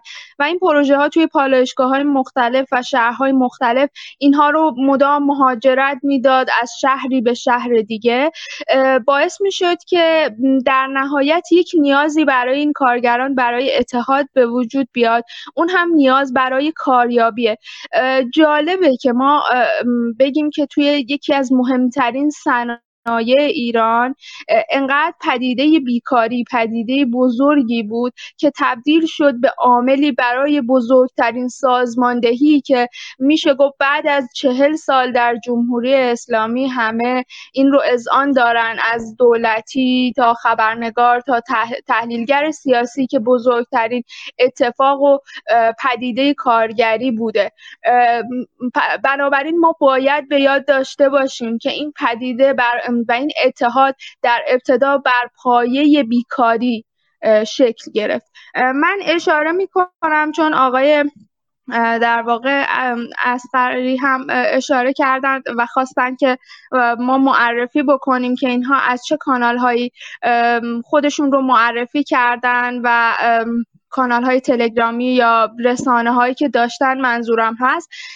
این کانالی که در واقع اینها اولین فضای اتحادشون رو با شکل دادن و اولین کمپین رو در مرداد ماه پارسال باهاش آغاز کردن عنوانش کاریابی بود. هنوز هم عنوان این کانال کاریابیه. جالبه که اون ماهیت خودش رو و دلیلی که باعث شد این کارگرها به هم بپیوندن هنوز روی عنوان این کانال محفوظ و در سال گذشته مرداد ماه یه سری در واقع برگه هایی با یه شمایل مشخص و یک مهر مشخصی منتشر شد از سمت کارگرا که در عین اینکه بیانیه رو در واقع اعلام کرده بود و مطالبات و محور شکلگیری اتحاد رو در واقع تعریف کرد. میشه گفت برای کارگرانی که به شدت از سرکوب رنج می‌برند و اجازه داشتن اتحاد، اتحادیه و تشکر رو ندارن این محور قرار دادن و هدف تعیین کردن توی همون یکی دوتا بیانیه که ما مرداد ماه پارسال دیدیم باعث شد که این واقعا سویه هایی از سازماندهی شورایی و سویه از مجامع عمومی که با همه امکانات آنلاین و حضوری و غیره در خودش در واقع تجمیع شده بود اینها شکل بگیره. و از همون اول واقعیت اینه که ما حتی ما رسانه ها نمی‌تونیم ادعا کنیم که اول ما صدای اونها بودیم بلکه باید این رو به نظر من حتما برد کرد. حتی اگه واقعا بخوایم یک مقدار منصفانه به قضیه نگاه کنیم اینه که خودشون فضای اطلاع رسانیشون رو تشکیل دادن خودشون فیلم گرفتن تصویر گرفتن از خودشون انتشار دادن و توی تمام کمپین ها چه در مرداد ماه پارسال و چه در واقع امسال از تیر ماه هر, هر دو فیلم هایی که گرفتن عنوان کردن که ما به کمپین 1400 میپیوندیم به کمپین حالا کمپین امسال البته 20 هم بهش اضافه شده یا پارسال کمپین پروژه‌ای بهش گفته می شده ولی همین عناوین در واقع که خدمتون عرض کردم رو داشته. و این نشون می‌داد که چقدر پایبند بودن به همون هدفی که در نهایت اون سوریه ها هم رسانه خودش رو ساخت هم سازماندهی خودش رو در طی اون به وجود آورد. اینجا خیلی اشاره شد به اینکه های در واقع حالا کشورهای دیگه های کارگریشون چقدر پیشرفته ترن. همه ما این رو قبول داریم مقابل نامه هایی که اجرا نمیشن توی ایران. در عین اینکه ایران عضوی از در واقع آیلوه ولی همچنان اجرا نمی‌کنه در خیلی از موارد به ویژه در بحث تشکل. ولی من فکر می‌کنم بیایم حرف نوعی بزنیم. درسته اون کارگری که میگه من حق تشکلم کو؟ این رو میگه. ولی ما باید به عنوان رسانه و به عنوان کسانی که می‌خوایم حمایتشون بکنیم باید بگیم که اینها توی شرایطی که اجازه تشکل نبود چه چیزی رو ساختن و واقعا همچین چیزی رو ساختن. اونم بر پایه بیکاری بر پایه ناپایدارترین شرایط شغلی بر پایه ناپایدارترین قراردادهای کاری من اشاره کردم که پروژه ها حتی از نیروهای تعمیراتی و مستمر هم قراردادهاشون ناپایدارتره. اساسا بیکاری بخشی از زندگیشونه. بنابراین ما شاهد هستیم که همین کانال ها همین امروز هم شاید اصلا خیلی از ماها مرجع و منبع خبریمون رسانه های بودن که خود کارگران ساختن. همونطور که در هفته اینطور بود و همینطور که در برخی از حالا مراکز کارگری دیگه این هم به وجود اومد. در مورد نفت اینجوری بود واقعا. و همه این ویدیوهایی که منتشر شد و خیلی از رسانه های خارجی و داخلی دارن کار می‌کنن و غیره شاید اصلا از همین منابع به وجود اومد. ماها که در واقع خبرنگار هستیم می‌دونیم این علم منبع خبری رو خیلی ها مناقشه ایجاد می‌کنن میگن فقط باید مسئولین حرف بزنن و غیره.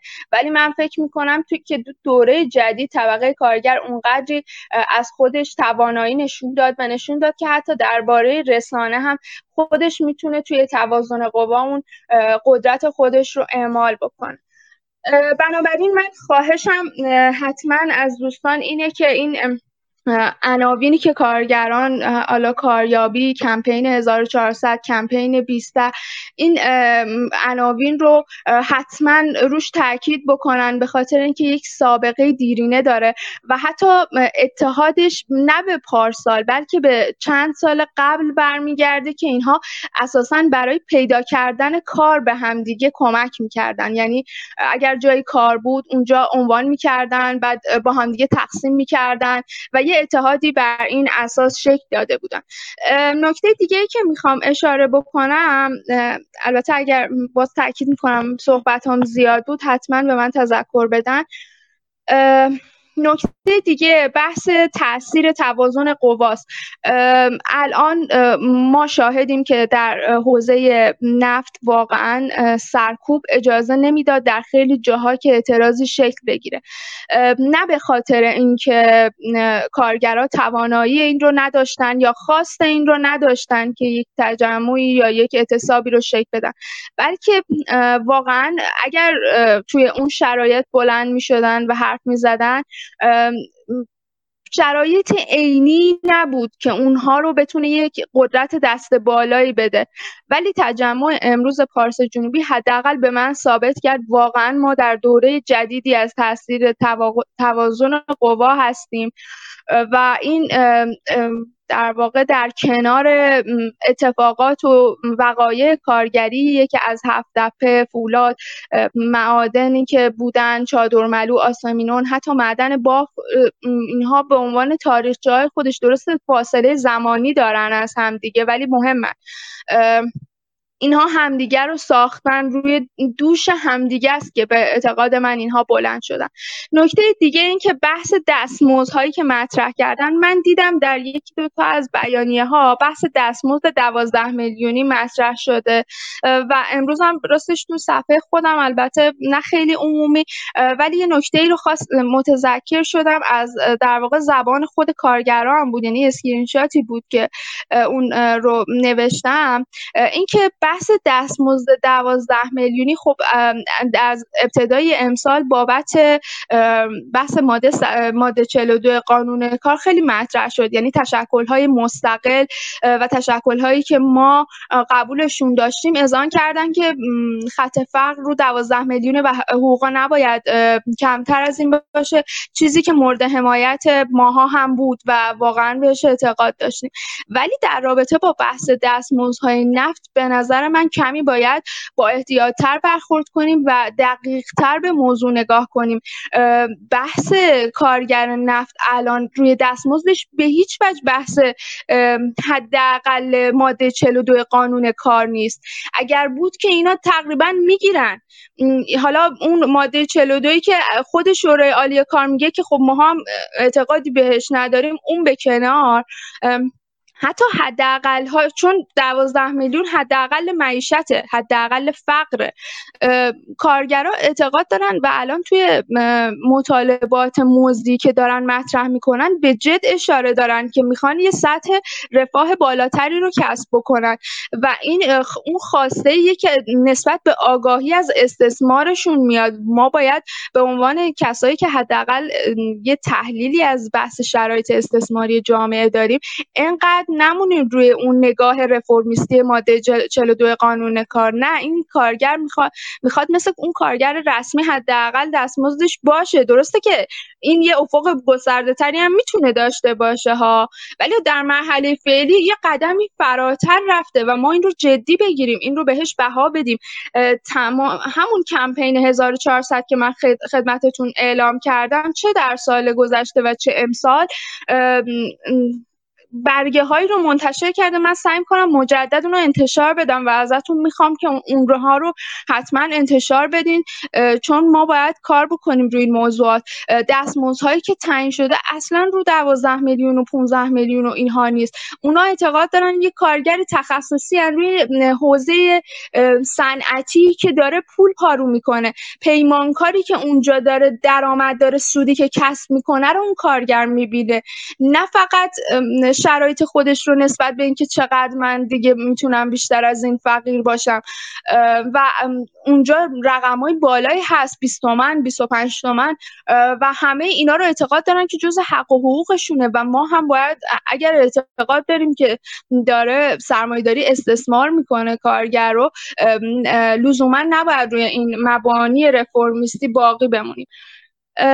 همین من فکر کنم خیلی هم زیاد صحبت کردم. خیلی ما خیلی خوشحالیم. الان تشکل در بین کارگران درست رسمی نیست. ولی به صورت شورایی و تا حد و حدود زیادی حامل اراده مستقیم کارگرانه.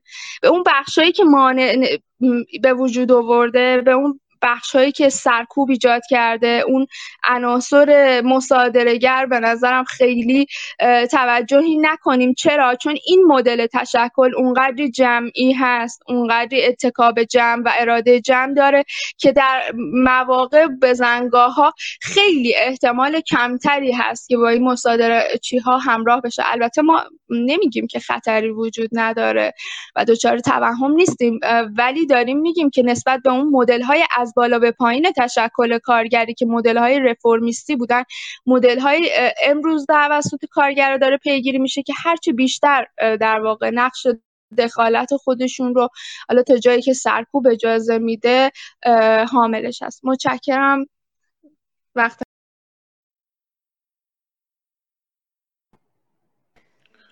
خیلی ممنونم از شما خانم وحیدیان سپاسگزارم. برای نکاتی که گفتید من فقط اشاره بکنم که ما نهایتا تا 35 دقیقه دیگه این اتاق رو ادامه بدیم بعد پایان میدیم و اتاق جنبش کارگری هم مثل هر روز ساعت پنج شروع میشه. حتما دوستانی که مایلن این اتاق رو دنبال بکنن. در اونجا هم مباحث کارگری اتفاقات در واقع این روزهای اعتصاب ها مفصل اونجا بحث خواهد شد.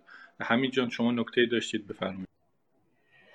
آره من در واقع دیدم آقای حبیبی در بین شنوندگان ما هست. آقای حبیبی با تجربه کانون سنفی معلمان عملا خب یک مبحثی که این روزها به شدت مطرح میشه در فضای درباره اعتصاب کارگران نفت هم کارگر رسمی و کارگر قراردادی است یا کارگر پیمانی است. این لایه لایه شدن رو ما در آموزش پرورش هم در این سالها دیدیم به شدت. و عملا با شکل‌های مختلفی از معلمان روبرویی معلمانی که مستقیما قرارداد دارن معلمان در واقع خرید خدمتی معلمان ماده 28 معلمان حق و تدریس. اگر آقای حبیبی براشون مقدوره و ممکنه بپیوندن به ما در بالا و درباره تجربه ای چون چند وقت پیش هم یک بیانیه ای رو منتشر کردن در حمایت از معلمان کارنامه سبز اگر براشون مقدور باشه به ما بپیوندن درباره این وضعیت صحبت بکنن و همینجور دیگر مهمانان آیا عبدالرضا رو من بالا می‌بینم که از کارگران نفت هست درباره این دوگانه رسمی پیمانی و اینکه چگونه می‌شود در واقع با همه مسائلی که ما می‌دونیم درباره کارگران رسمی در واقع چه وضعیتی دارن یا نیروهای رسمی چه وضعیتی دارن و نیروهای پیمانی در چه وضعیتی هستن اینکه آیا می شود در واقع این اتحادی بین این دو شکل بگیره این در واقع تهدیداتش چه هست فرصت های پیش روش چه هست. من می‌خواستم خواهش کنم فقط از آقای حبیبی اگر براشون مرق دور هست و در موقعیتی قرار دارن به ما بپیوندن و دیگر عزیزانی که بالا هستن هم اگر در این باره نقطه نظری داشتن مطرح کنن. ممنون.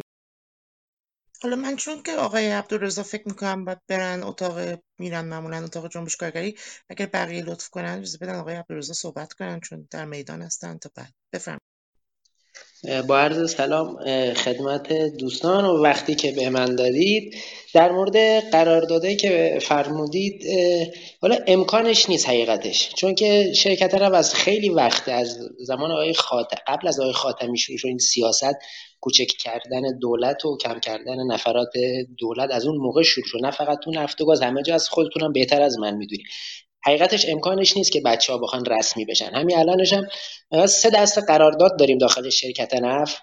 چه پارس جنوبی باشه چه منطقه ماشر باشه چه آبادان چه تهران تمام مناطق نفت و گاز. سه دسته هستن. یه دسته قراردادی رسمی دارن یه دسته قرارداد معین دارن یه دسته قرارداد موقت دارن.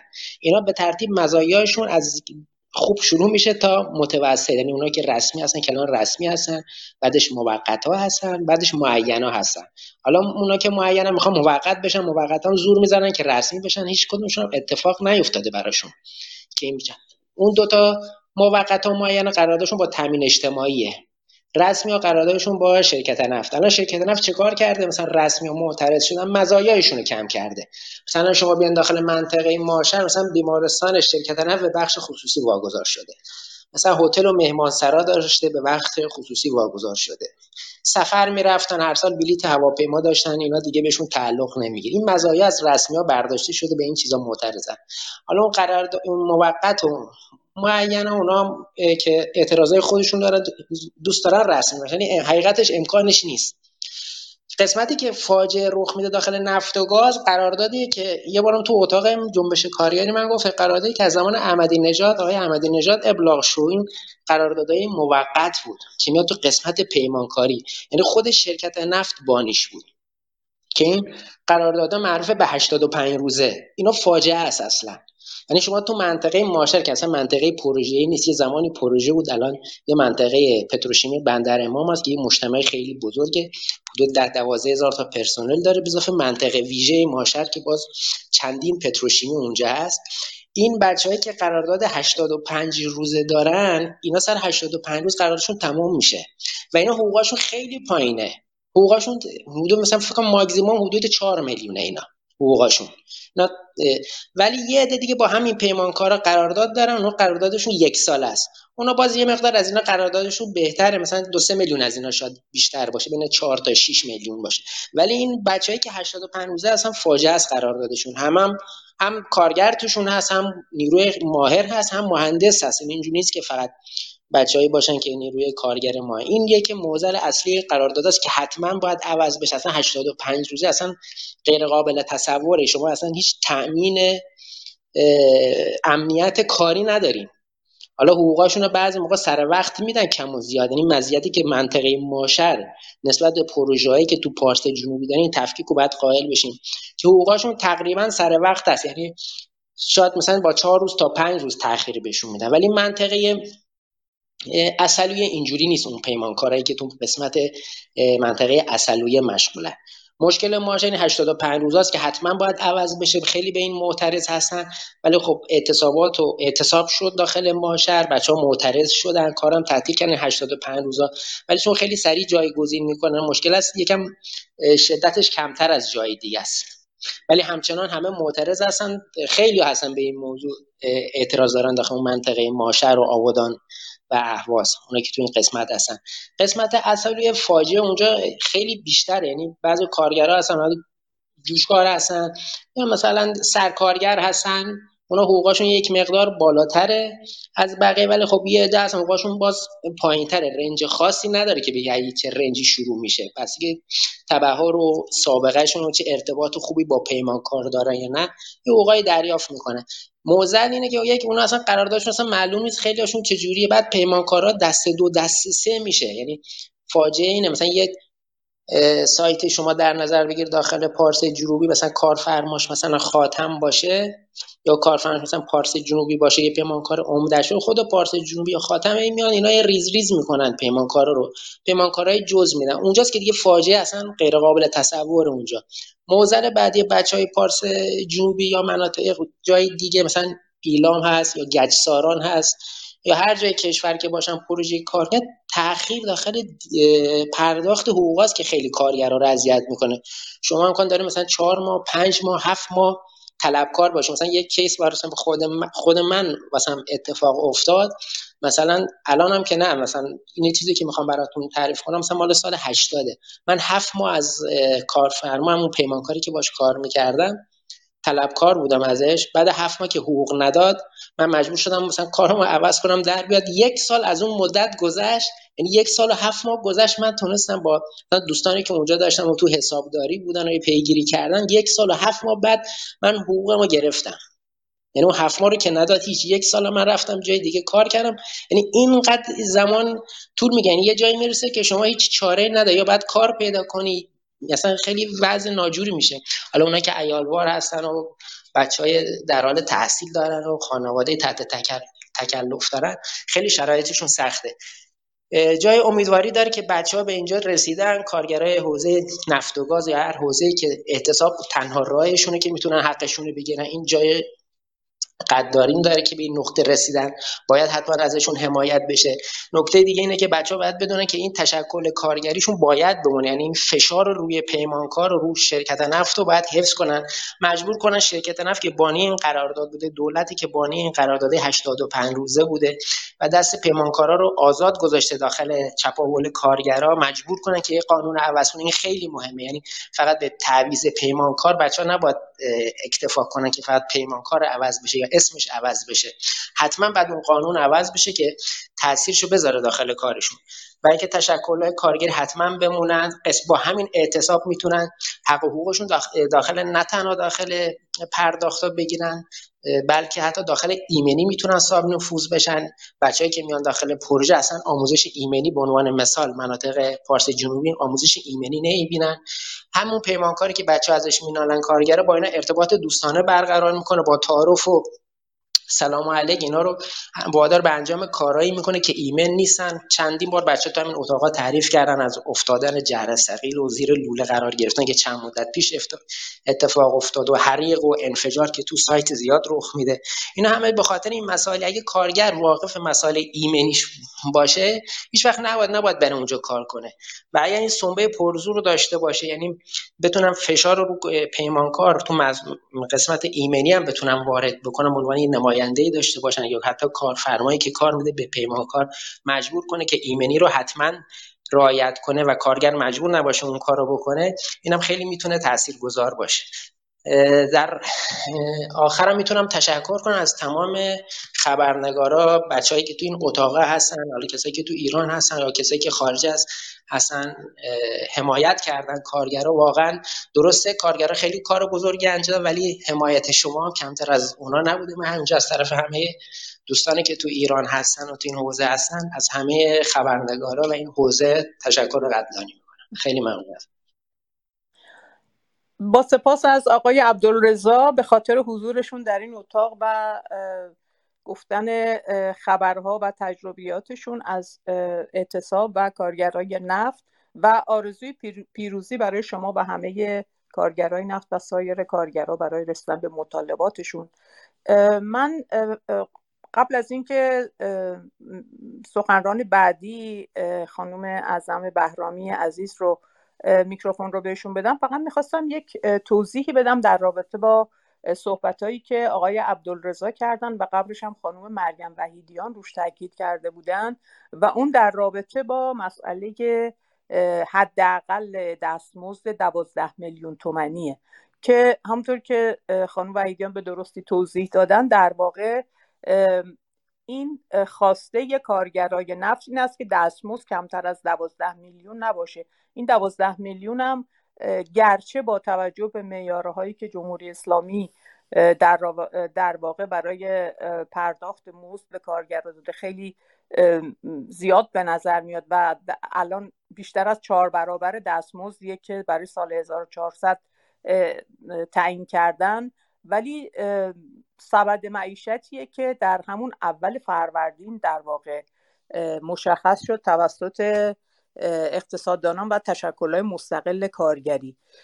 بنابراین کارگرها خواستشون اینه که هیچ دستمزد هیچ کارگری در صنعت نفت از دوازده میلیون یعنی که خط فقر پایینتر نباشه. همین الان بین کارگرای پیمانی که حتی با قراردادهای 45 روزه یا یک ماه کار می‌کنن کارگرایی هستن که 17 میلیون 20 میلیون حقوق می‌گیرن و در واقع توی این جریان اعتصاب هم هفته پیش برخی کارگرا رو پیمانکارا دعوت کردن به سر کار صحبت از کارگرای متخصصه و بهشون پیشنهاد دستمزد 26 میلیونی رو کردن. این در واقع چیز عجیبی نیست توی صنعت نفت.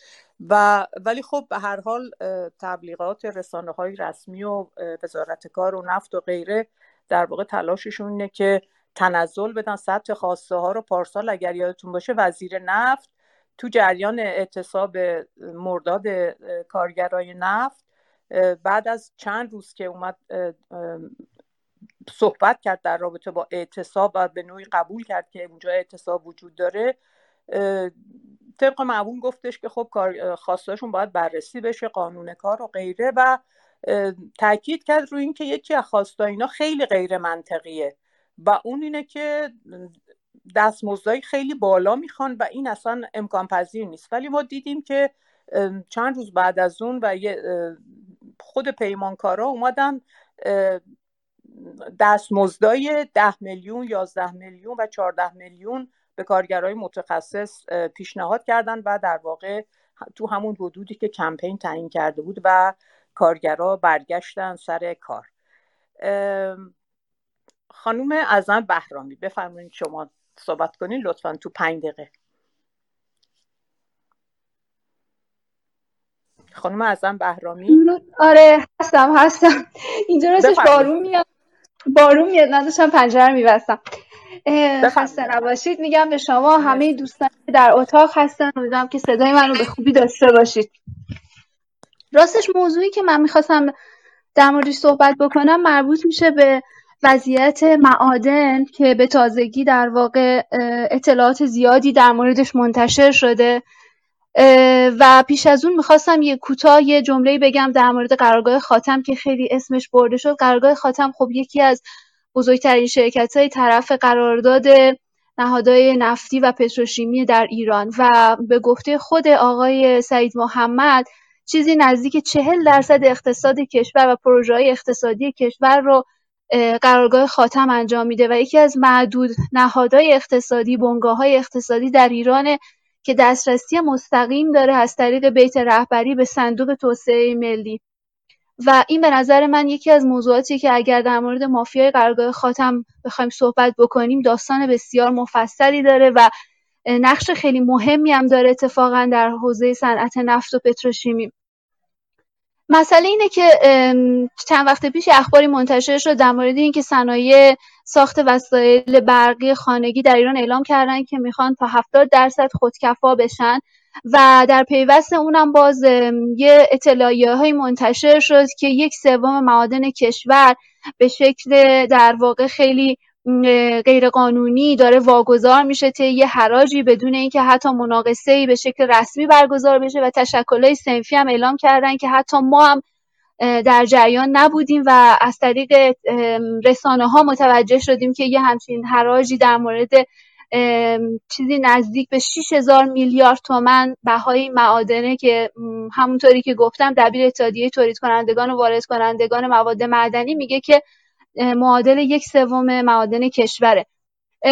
این موضوع به نظر من و مسئله روازم خانگی که بهش اشاره کردم در راستای در واقع تعریف پروژه به نام خودکفایی توسط آقای رئیسی که توی اولین روزای در واقع مصاحبات مصاحبه هاشون با رسانه ها هم بهش اعلام کردن و نشون میده که سیستم داره میره به این سمت که به هر حال فقط یه مصرف خامی از مواد اولیه و سرمایه طبیعی ایران داشته باشه و موضوعی که در اون هیچ اثری از توسعه یا پیشرفت خود تکنولوژی این حوزه صنعتی و رفاه و بهبود برای کارگرانی که درش کار می‌کنن نیست فراموش نکنیم که کارگران معادن در ایران حتی جز سندیکای جهانی معادن هم در موردش قبل از کرونا بیانیه صادر کرده بود که به هر حال کارگرای معدن شرایط خیلی سخت کاری دارن و امکان نداره که بتونن با شرایط کرونا توی فضای محدود بسته فاصله فیزیکی رو رعایت کنن اینا و علیرغم همه این هشدارهای در واقع که منتشر شد باز کارگرای معدن توی همین فضای پاندمی هم به کار خودشون ادامه دادن و بارها هم دچار حادثه شده و یکی از پرحادثه ترین در واقع نهادهای کارگری در ایران بخش معادنه. حالا هم به لحاظ ایمنی خود کارگران هم به لحاظ آلودگی که برای محیط زیست تولید می‌کنه و خب هیچ وقت هم جوابگو نبودن. در مورد ساخت وسایل برقی هم من به نظرم می‌رسه که خوب اشاره کنم به وسایل برقی آزمایش که ممکنه خیلی از ما توی خونه های مادر بزرگامون هم یادمون باشه که وسایلی ازش از کولر و یخچال وجود داشته. بیشتر از 500 600 تا کارگر با این حوزه صنعتی آزمایش کار می‌کردن و در نهایت سال 98 به شکل غیر رسمی میگم غیر رسمی چون جاش رو جابجا کردن آوردن از تهران به مردش ولی همچنان تعطیل شد با بیش از 107 میلیارد تومن بدهی و تولید یک میلیون دستگاهی که سالانه در واقع لوازم خانگی که تولید می‌کردم تعطیل شده در بیش از سه سال اخیر. به این ترتیب خب می‌بینیم که این خودکفایی وسایل برقی هم عملا یه قصه بیشتر نیست و قیمت توی این مسئله تفویض در واقع معادن هم می‌خواستم به این اشاره بکنم که انقدر قضیه فشل و در واقع سیستماتیک و مهندسی شده بوده این واگذاری که برخی معادن مثل معدن یه معدن سر به اسم یه معدن آهک واگذار شده و در نهایت هم می‌دونیم که بخش زیادی از معادن آهن و آهک در ایران به خاطر اینکه خامخاری اتفاق میفته و ما امکان در واقع تغییر اون محصولات رو فراوریش رو نداریم با قیمت بسیار کمی به بازار چین صادر می شده و الان خب بورس آهن چین به قیمت به شدت قیمتش افت کرده و ما به این دلیل بازار اصلیمون رو توی خامفروشی سنگ آهن از دست دادیم. و به خاطر همین این معادن دیگه قادر نیستن که حقوق کارگراشون رو به اندازه بدن و قادر به فروش مواد تولید شده و استخراج شده هم نیستن. به این ترتیب خب واگذار شدن تحت عنوان معادن راکد. اما خطری که ایجاد می‌کنه بجز مسئله کارگران عملا وضعیت ناشفاف و تاریک حوزه محیط زیستی اینا خواهد بود. برای اینکه وقتی که شما به فردی واگذار می‌کنید یا نهاد سازمانی که هیچ وجه قانونی نداره و روند واگذاری به این افراد و نهادها و سازمان هم روشن نبوده خب طبیعیه که فردا اگر مشکلی هم پیش بیاد کسی پاسخگو نخواهد بود. من فکر کردم که مهمه در مورد حوزه کارگری داریم بحث می‌کنیم به این موضوع اشاره بکنم. ممنونم که به من زمان دادید. وقت دوستان بخیر.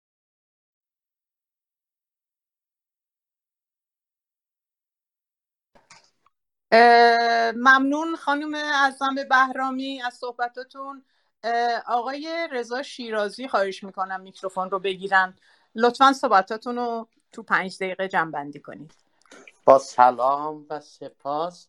من در یکی از این اتاقای جنبش کارگری اشاره کرده بودم که ما در دنیای مجازی باید دوستایی که تو این اتاق هستن وارد عرصه کار بشن و پژواک بدیم اعتصابات کارگرانه. یعنی یک حالت فعالی داشته باشیم در دنیای مجازی با یک ادبیات فاخر. بیش از این که حتی بخوایم تحلیل های خودمون ارائه بدیم تلاش بکنیم این اخبار جنبش کارگری به ویژه این اعتصابات خیلی خلاصه و در عین حال روشن ارائه بدیم. فکر می‌کنم یه نکته دیگر هم که در این رابطه اینجا لازم می‌بینم اشاره کنم. دوستایی که در خارج از کشور هستن تمنا می‌کنم به این پیشنهاد من. بیاندیشن فکر بکنن. ما بریم که بدونیم این فضای اجتماعی که به وجود اومده در جامعهمون بیش از بیش تقویت کنیم. من فکر کنم میشه در خارج از کشور مثلا فرانسه انگلستان حتی آمریکا و کانادا تعدادی از حامیان جنبش کارگری جمع بشن. با گرایشات گوناگونیش فرق نمی‌کنه از نظر من. اینه که یک تحسن سمبولیک چند روزه دایره بکنن. به دلیل اینکه این ما باید بدونیم از در بخش پراتیک هم وارد عمل بشیم. چون همون جاها یعنی اگر ما بدونیم به اصطلاح تحسن بله؟ اگر میکروفونشون باز بود. بفرمایید آقای اگر بشه مثلا تحسنای این چنینی آغاز بشه بعدا از بطن و متن همین میشه یک سری یعنی یک سری جمعای خیلی منسجم ایجاد بشه در گام های جنبش کارگری. ما بدونیم روی کردهای عملی و در پراتیک به نظر من خیلی خیلی می‌تونه مؤثر باشه. این یه پیشنهاد بود. یه پیشنهادم به این رفقا دارم در این اتاق و در اتاق جنبش کارگری هم امروز طرح خواهم کرد. خیلی خلاصه این پیشنهادم مطرح کنم. از مدیران بابت این مدیریت واقعا مدیریت خیلی منطقی خردمندانه است. و من شخصا تشکر می‌کنم. ولی تمنا می‌کنم دو بخش بکنید یه بخش کارشناس ها خانم ابراهیمی میاد توضیح میده یا خود شما ها می‌خواین اخبار مطرح کنید یه بخشی هم با وقتای دو سه دقیقه حتی تشویق کنین که افراد بیان مشارکت بکنن. الان تا همین اتاق 80 نفر هستن. نزدیک 80 90 نفر. اینه که من مطمئنم افرادی هستن در این همین اتاق. ما باید این مشارکت دامن بزنیم و در همین جا میشه نکات خیلی ارزنده دوستان مطرح می‌کنن. من در بعضی از اتاقا که میرم اخبار اعتصابات و جنبش کارگری مطرح کنم گاهم می‌بینم اصلا خود مدیرا هدایت آنچنان نابخردانه و نادرسته. همون ایده نخبه گرایی آدم متوجه میشه. اینه که از مدیرات تمنا می‌کنم به این مسئله به این پیشنهاد من فکر بکنیم. بده اینکه تو استیج درسته که کارشناس ها میان ولی من مطمئنم که چون من برخی از این دوستا رو می‌شناسم بیان واقعا ایده های بکری خواهند داد. مهمتر از اون ما با مشارکت شورای خب هممون تاکید داریم. ممنون از اینکه اجازه اظهار نظر دادیم ممنون.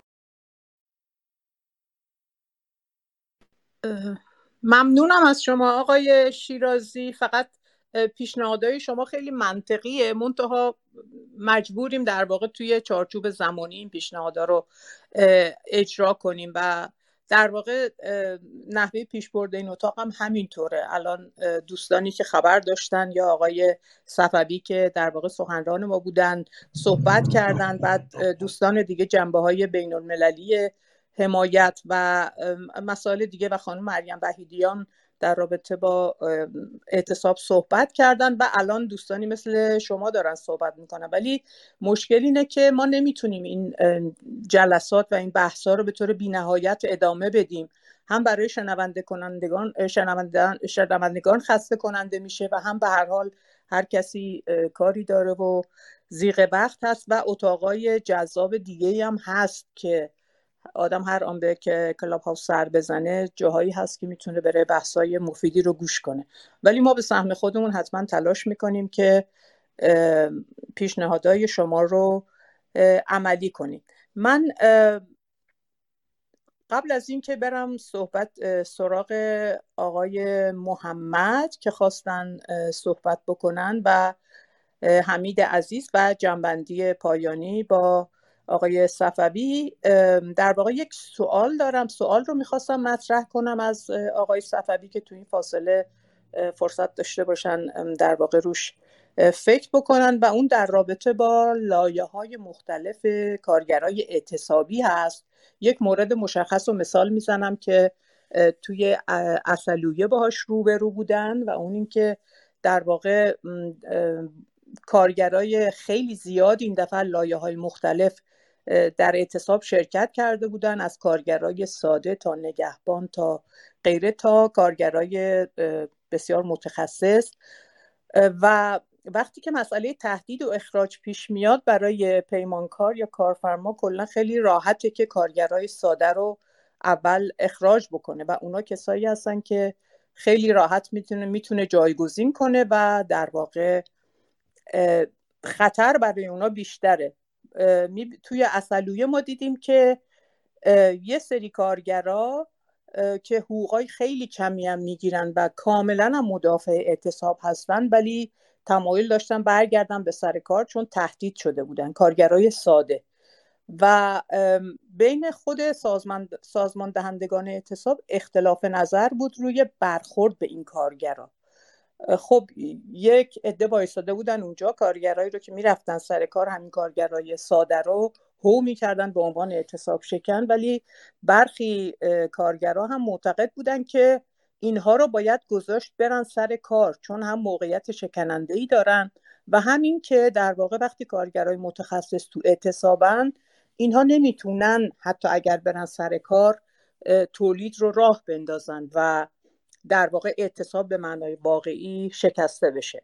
این رو می‌خواستم بپرسم که آیا در گذشته با توجه به پیچیدگی تولید توی صنعت نفت با همچین مشکلی برخورد کردین و اگر آری چه برخوردی درسته در این مورد و کلا نظرشون رو بدونم.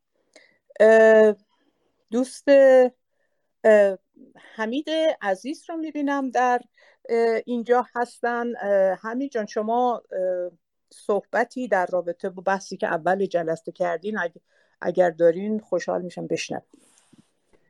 منم سپاسگزارم. بحث رو در واقع فکر کنم بقیه دوستان هم بهش اشاره کردن. یعنی هم مریم وعیدیان و هم دوست کارگرمون که اومد بالا عبدالرضا درباره این شرکت پیمانکاری خورد صحبت کرد. من می‌خوام یک سوالی رو بپرسم از آقای صفوی اگر به این پرسش هم پاسخ بدن با توجه به اینکه خب ما می‌دونیم در حوزه های نفت و گاز و عملا در این سالها ما با یک پدیده هم روبرو بودیم. کارگر بومی در مقابل کارگر غیر بومی.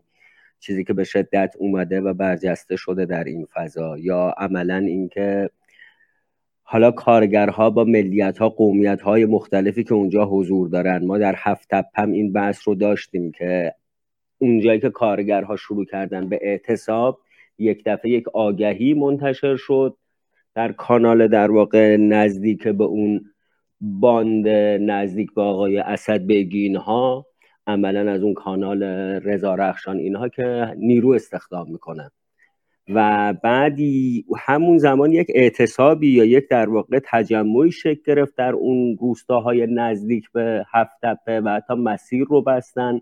برای انتقال کارگرها. خب ما در این سالها هم زیاد دیدیم که مثلا در مقابل پالایشگاه بیت بلند در مقابل پالایشگاه آبادان در نمی‌دونم پالایشگاه اصلویه کارگران بومی میرن تحسن می‌کنن بیکاران در واقع بومی میرن تحسن می‌کنن و بعد اینها می‌خوان که جذب در واقع پروژه ها بشن. و خب این وضعیت می‌تواند با توجه به اینکه وقتی که وارد منطقه نفتی میشیم علا رقم اینکه نفت خیز هستن به شدت نرخ بیکاری بالاست و به و به شدت هم اون در واقع سرکوب ستم لایه های ملی قومیتی پیدا می‌کنه. می‌خواستم ببینم که چگونه یعنی این وضعیتی که شکل می‌گیره کارگر بومی در مقابل کارگر غیر بومی بعد حالا کارگر پروازی در مقابل بیکار در واقع بومی این رو چجوری می‌شود؟ از اون آسیب هایی که می‌تواند به همراه داشته باشه. طبیعتا در هفت کارگران خیلی هوشیارانه از این گذشتن با یک بیانیه بسیار زیبا بعد از اون قتل شاعر عرب. ولی در حوزه نفت هم آیا مثلا این می‌تواند یک تهدید باشه؟ و اگر آره راهکار مقابله باش چجوره یا اینکه پیش از این شما هم حتما از این تجربه ها داشتید که کارگرانی از دیگر مناطق می اومدن در مناطق نفتخیز و بعد این اتحاده در واقع این شکافه چجوری پر می‌شد؟ به این سوال هم اگر پاسخ بدید ممنون میشم. ممنون حمید جان. پیش از اینکه آقای صفوی به این سوال جواب بدن من خواهش می‌کنم از نازلی عزیز اگر صحبتی دارن صحبت کنن و بعد نعیمه بعد میریم روی جنبندی نهایی با صحبت های آقای صفوی. آره مرسی مرسی. در راستای حرفای دوستمون که اومدن در مورد مسئله رسانه یکی از دشوارترین مشکلاتی که همه کسانی که چه تو حوزه رسانه چه تو حوزه فعالان کارگری دارن مسئله در واقع رسوندن مسائل کارگران به اون مردم و حمایت اوناست. کسایی که تو این اتاقا شرکت می‌کنن و مسائل کارگری دنبال می‌کنن خودشون هر کدوم می‌تونن این رسانه باشن.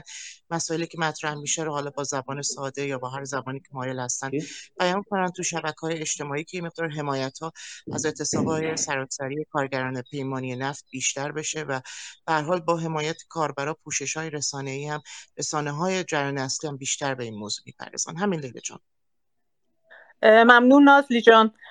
همین جان شما گویا توضیحی می‌خواستیم بدین؟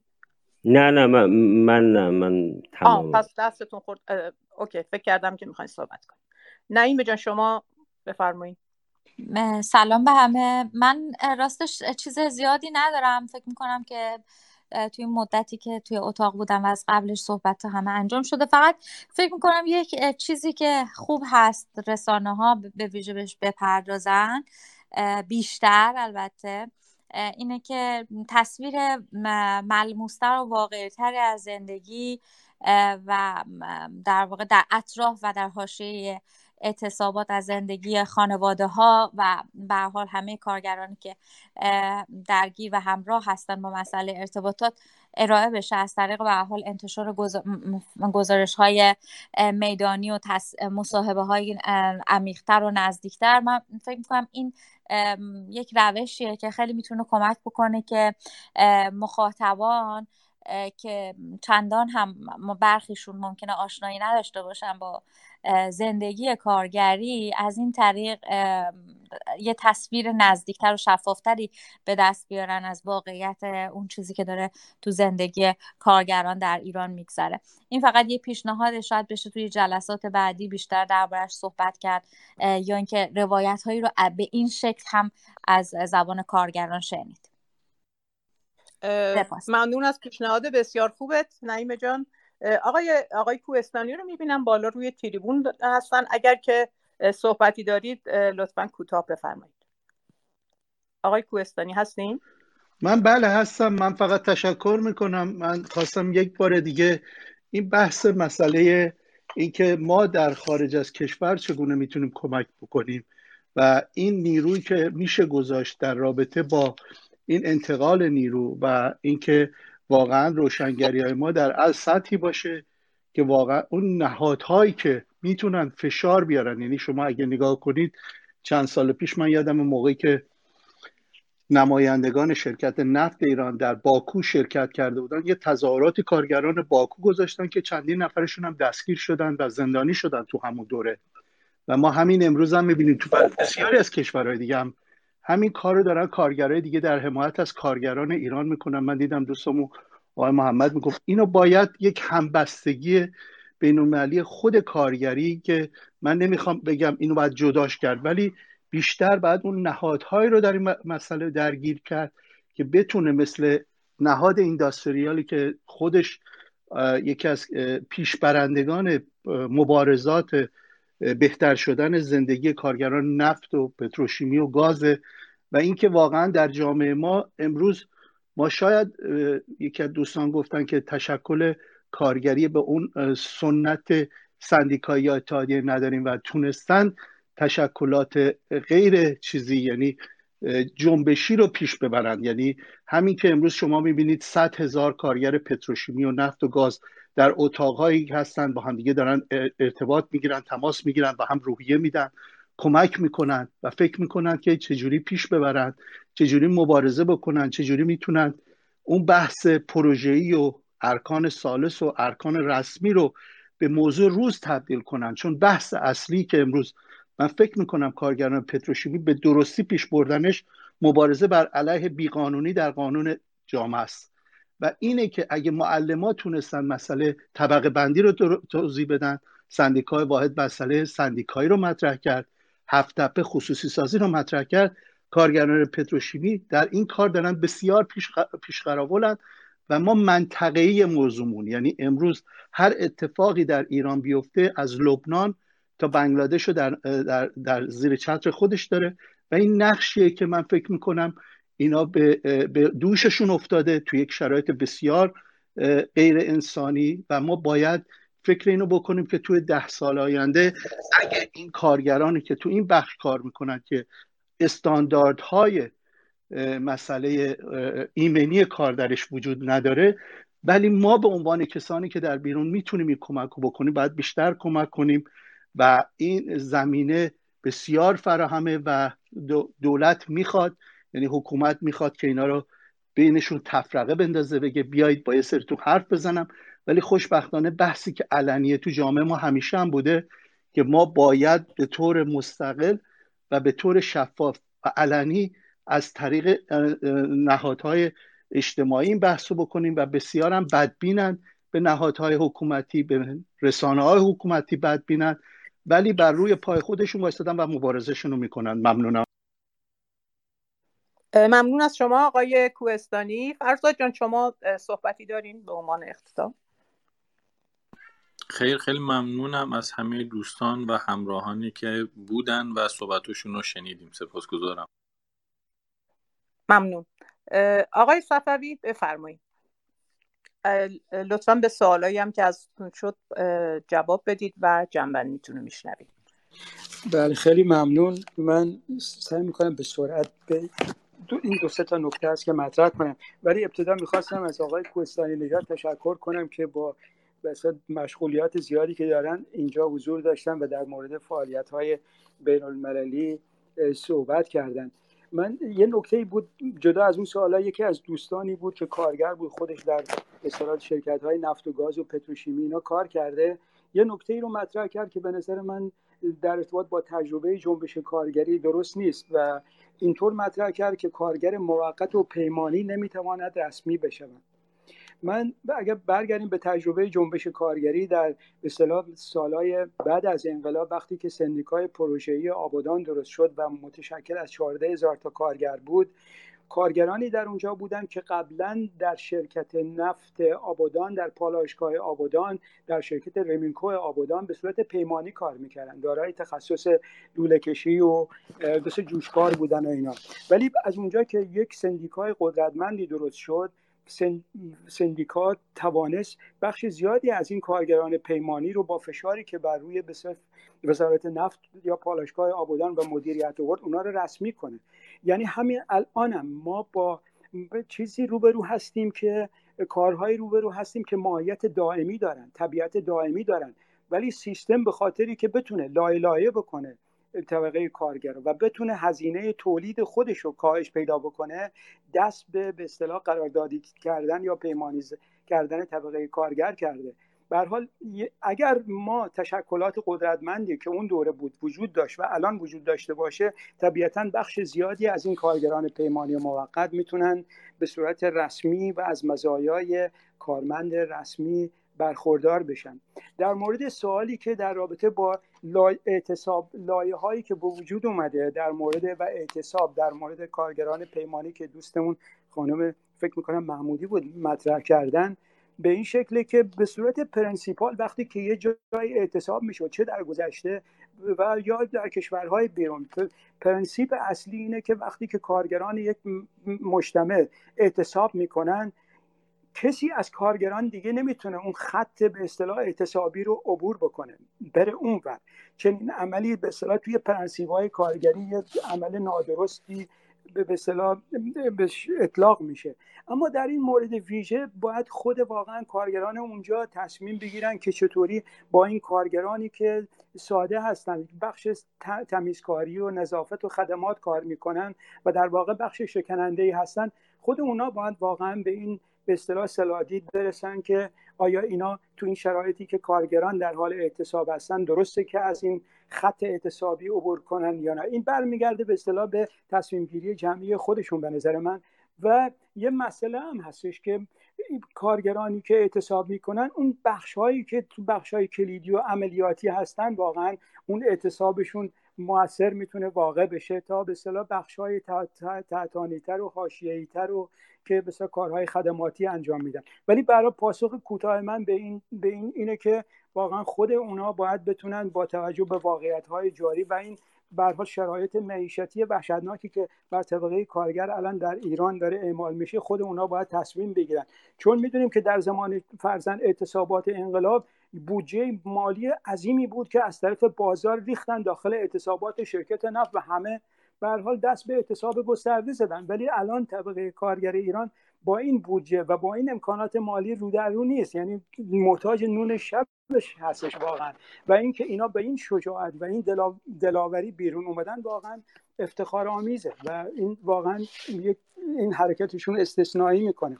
در مورد سوال دوست دیگرمون آقای حمید عزیز که مطرح کردن در مورد حوزه های نفت و گاز و پدیده کارگر بومی. ببین مسئله اینه که همیشه چه در گذشته و چه در حال همه این شرکت ها سهمیه استخدام بومی براشون در نظر گرفته شده.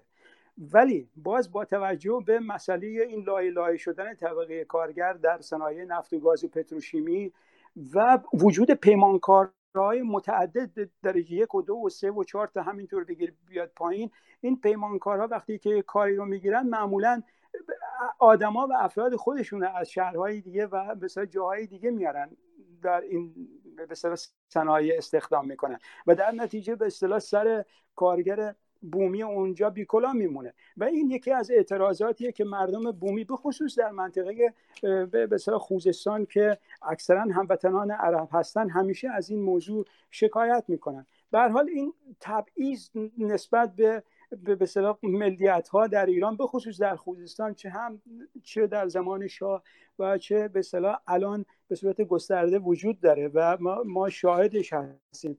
منتها یه نکته ای هست که در گذشته از اونجا که کارگران رسمی و اون کارگرانی که تو بخشای عملیاتی و حساس قرار داشتن وقتی وارد اعتصاب می شدن تمام خواسته های بسیار این کارگران بومی کارگرانی که بسیار پیمانی بودن کارگرانی که تو بخشای به خدماتی و بسیار سرویس دهی و باغبانی و اینا کار می‌کردن در نظر می‌گرفتن و در نتیجه این کارگران بومی از یک حمایت گسترده از جانب فعالین کارگری و به اصطلاح کارگران رسمی برخوردار بودن که ما اینو الان متاسفانه کمتر می‌بینیم.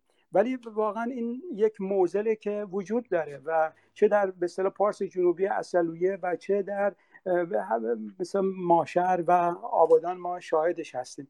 به حال همین مختصرا می‌خواستم اینو بگم و به حال تشکر می‌کنم که این فرصت رو به وجود آوردید که بتونیم صحبت کنیم و من از تک تک صحبت دوستانی که صحبت کردن در مورد این مسائل خبرنگارانی که حضور داشتن در مورد مسائل کارگری خبر دادن واقعا تشکر می‌کنم. خیلی ممنون از همه شما عزیزان.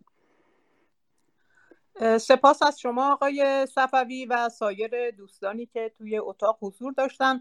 ما بحث این اتاق رو با آخرین خبرهای امروز از اعتصاب شروع کردیم. بعد سخنرانی ها رو شنیدیم و صحبت های دوستان رو. یکی از نکاتی که در واقع جزو مطالبات کارگرانم هست مسئله بهداشت و ایمنی محیط کار و محل زندگی کارگرا تو کمپ ها هست که آقای صفوی هم بهش اشاره کردن. اما از اونجا که این مسئله معمولا مسئله بهداشت محیط کار بهداشت و ایمنی محیط کار محجور میمونه.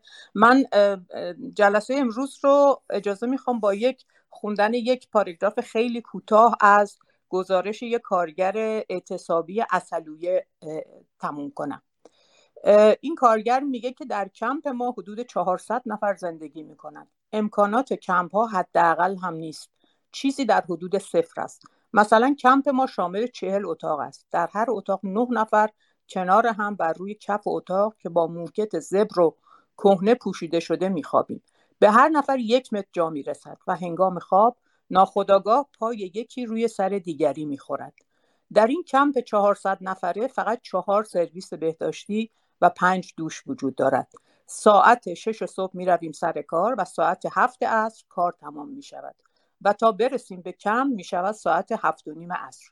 حسابش را بکنید که بعد از یک روز کار طولانی آن هم در محیط های معمولا آلوده حالا می‌خواهی لباس های عرق خوردهت را در بیاوری و در حمام دوش بگیری.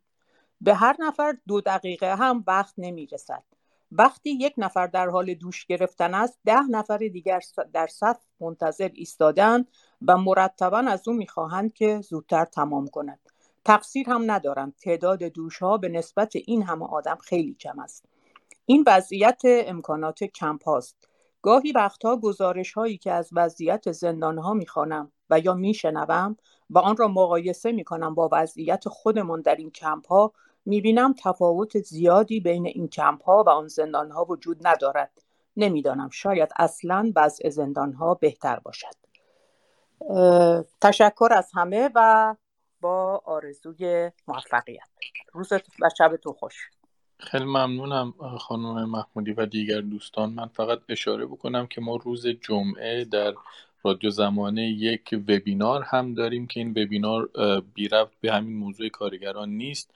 اسم وبینار هست تنظیم نظام و مشکل اقتصاد که آقای مهداد وهابی استاد اقتصاد دانشگاه سربون شمالی و پژوهشگر حوزه چپ هستند. همراه ما خواهند بود در این وبینار و پیشنهاد می‌کنم دوستان اگر مایل به این مباحث بودن حتما دنبال بکنن.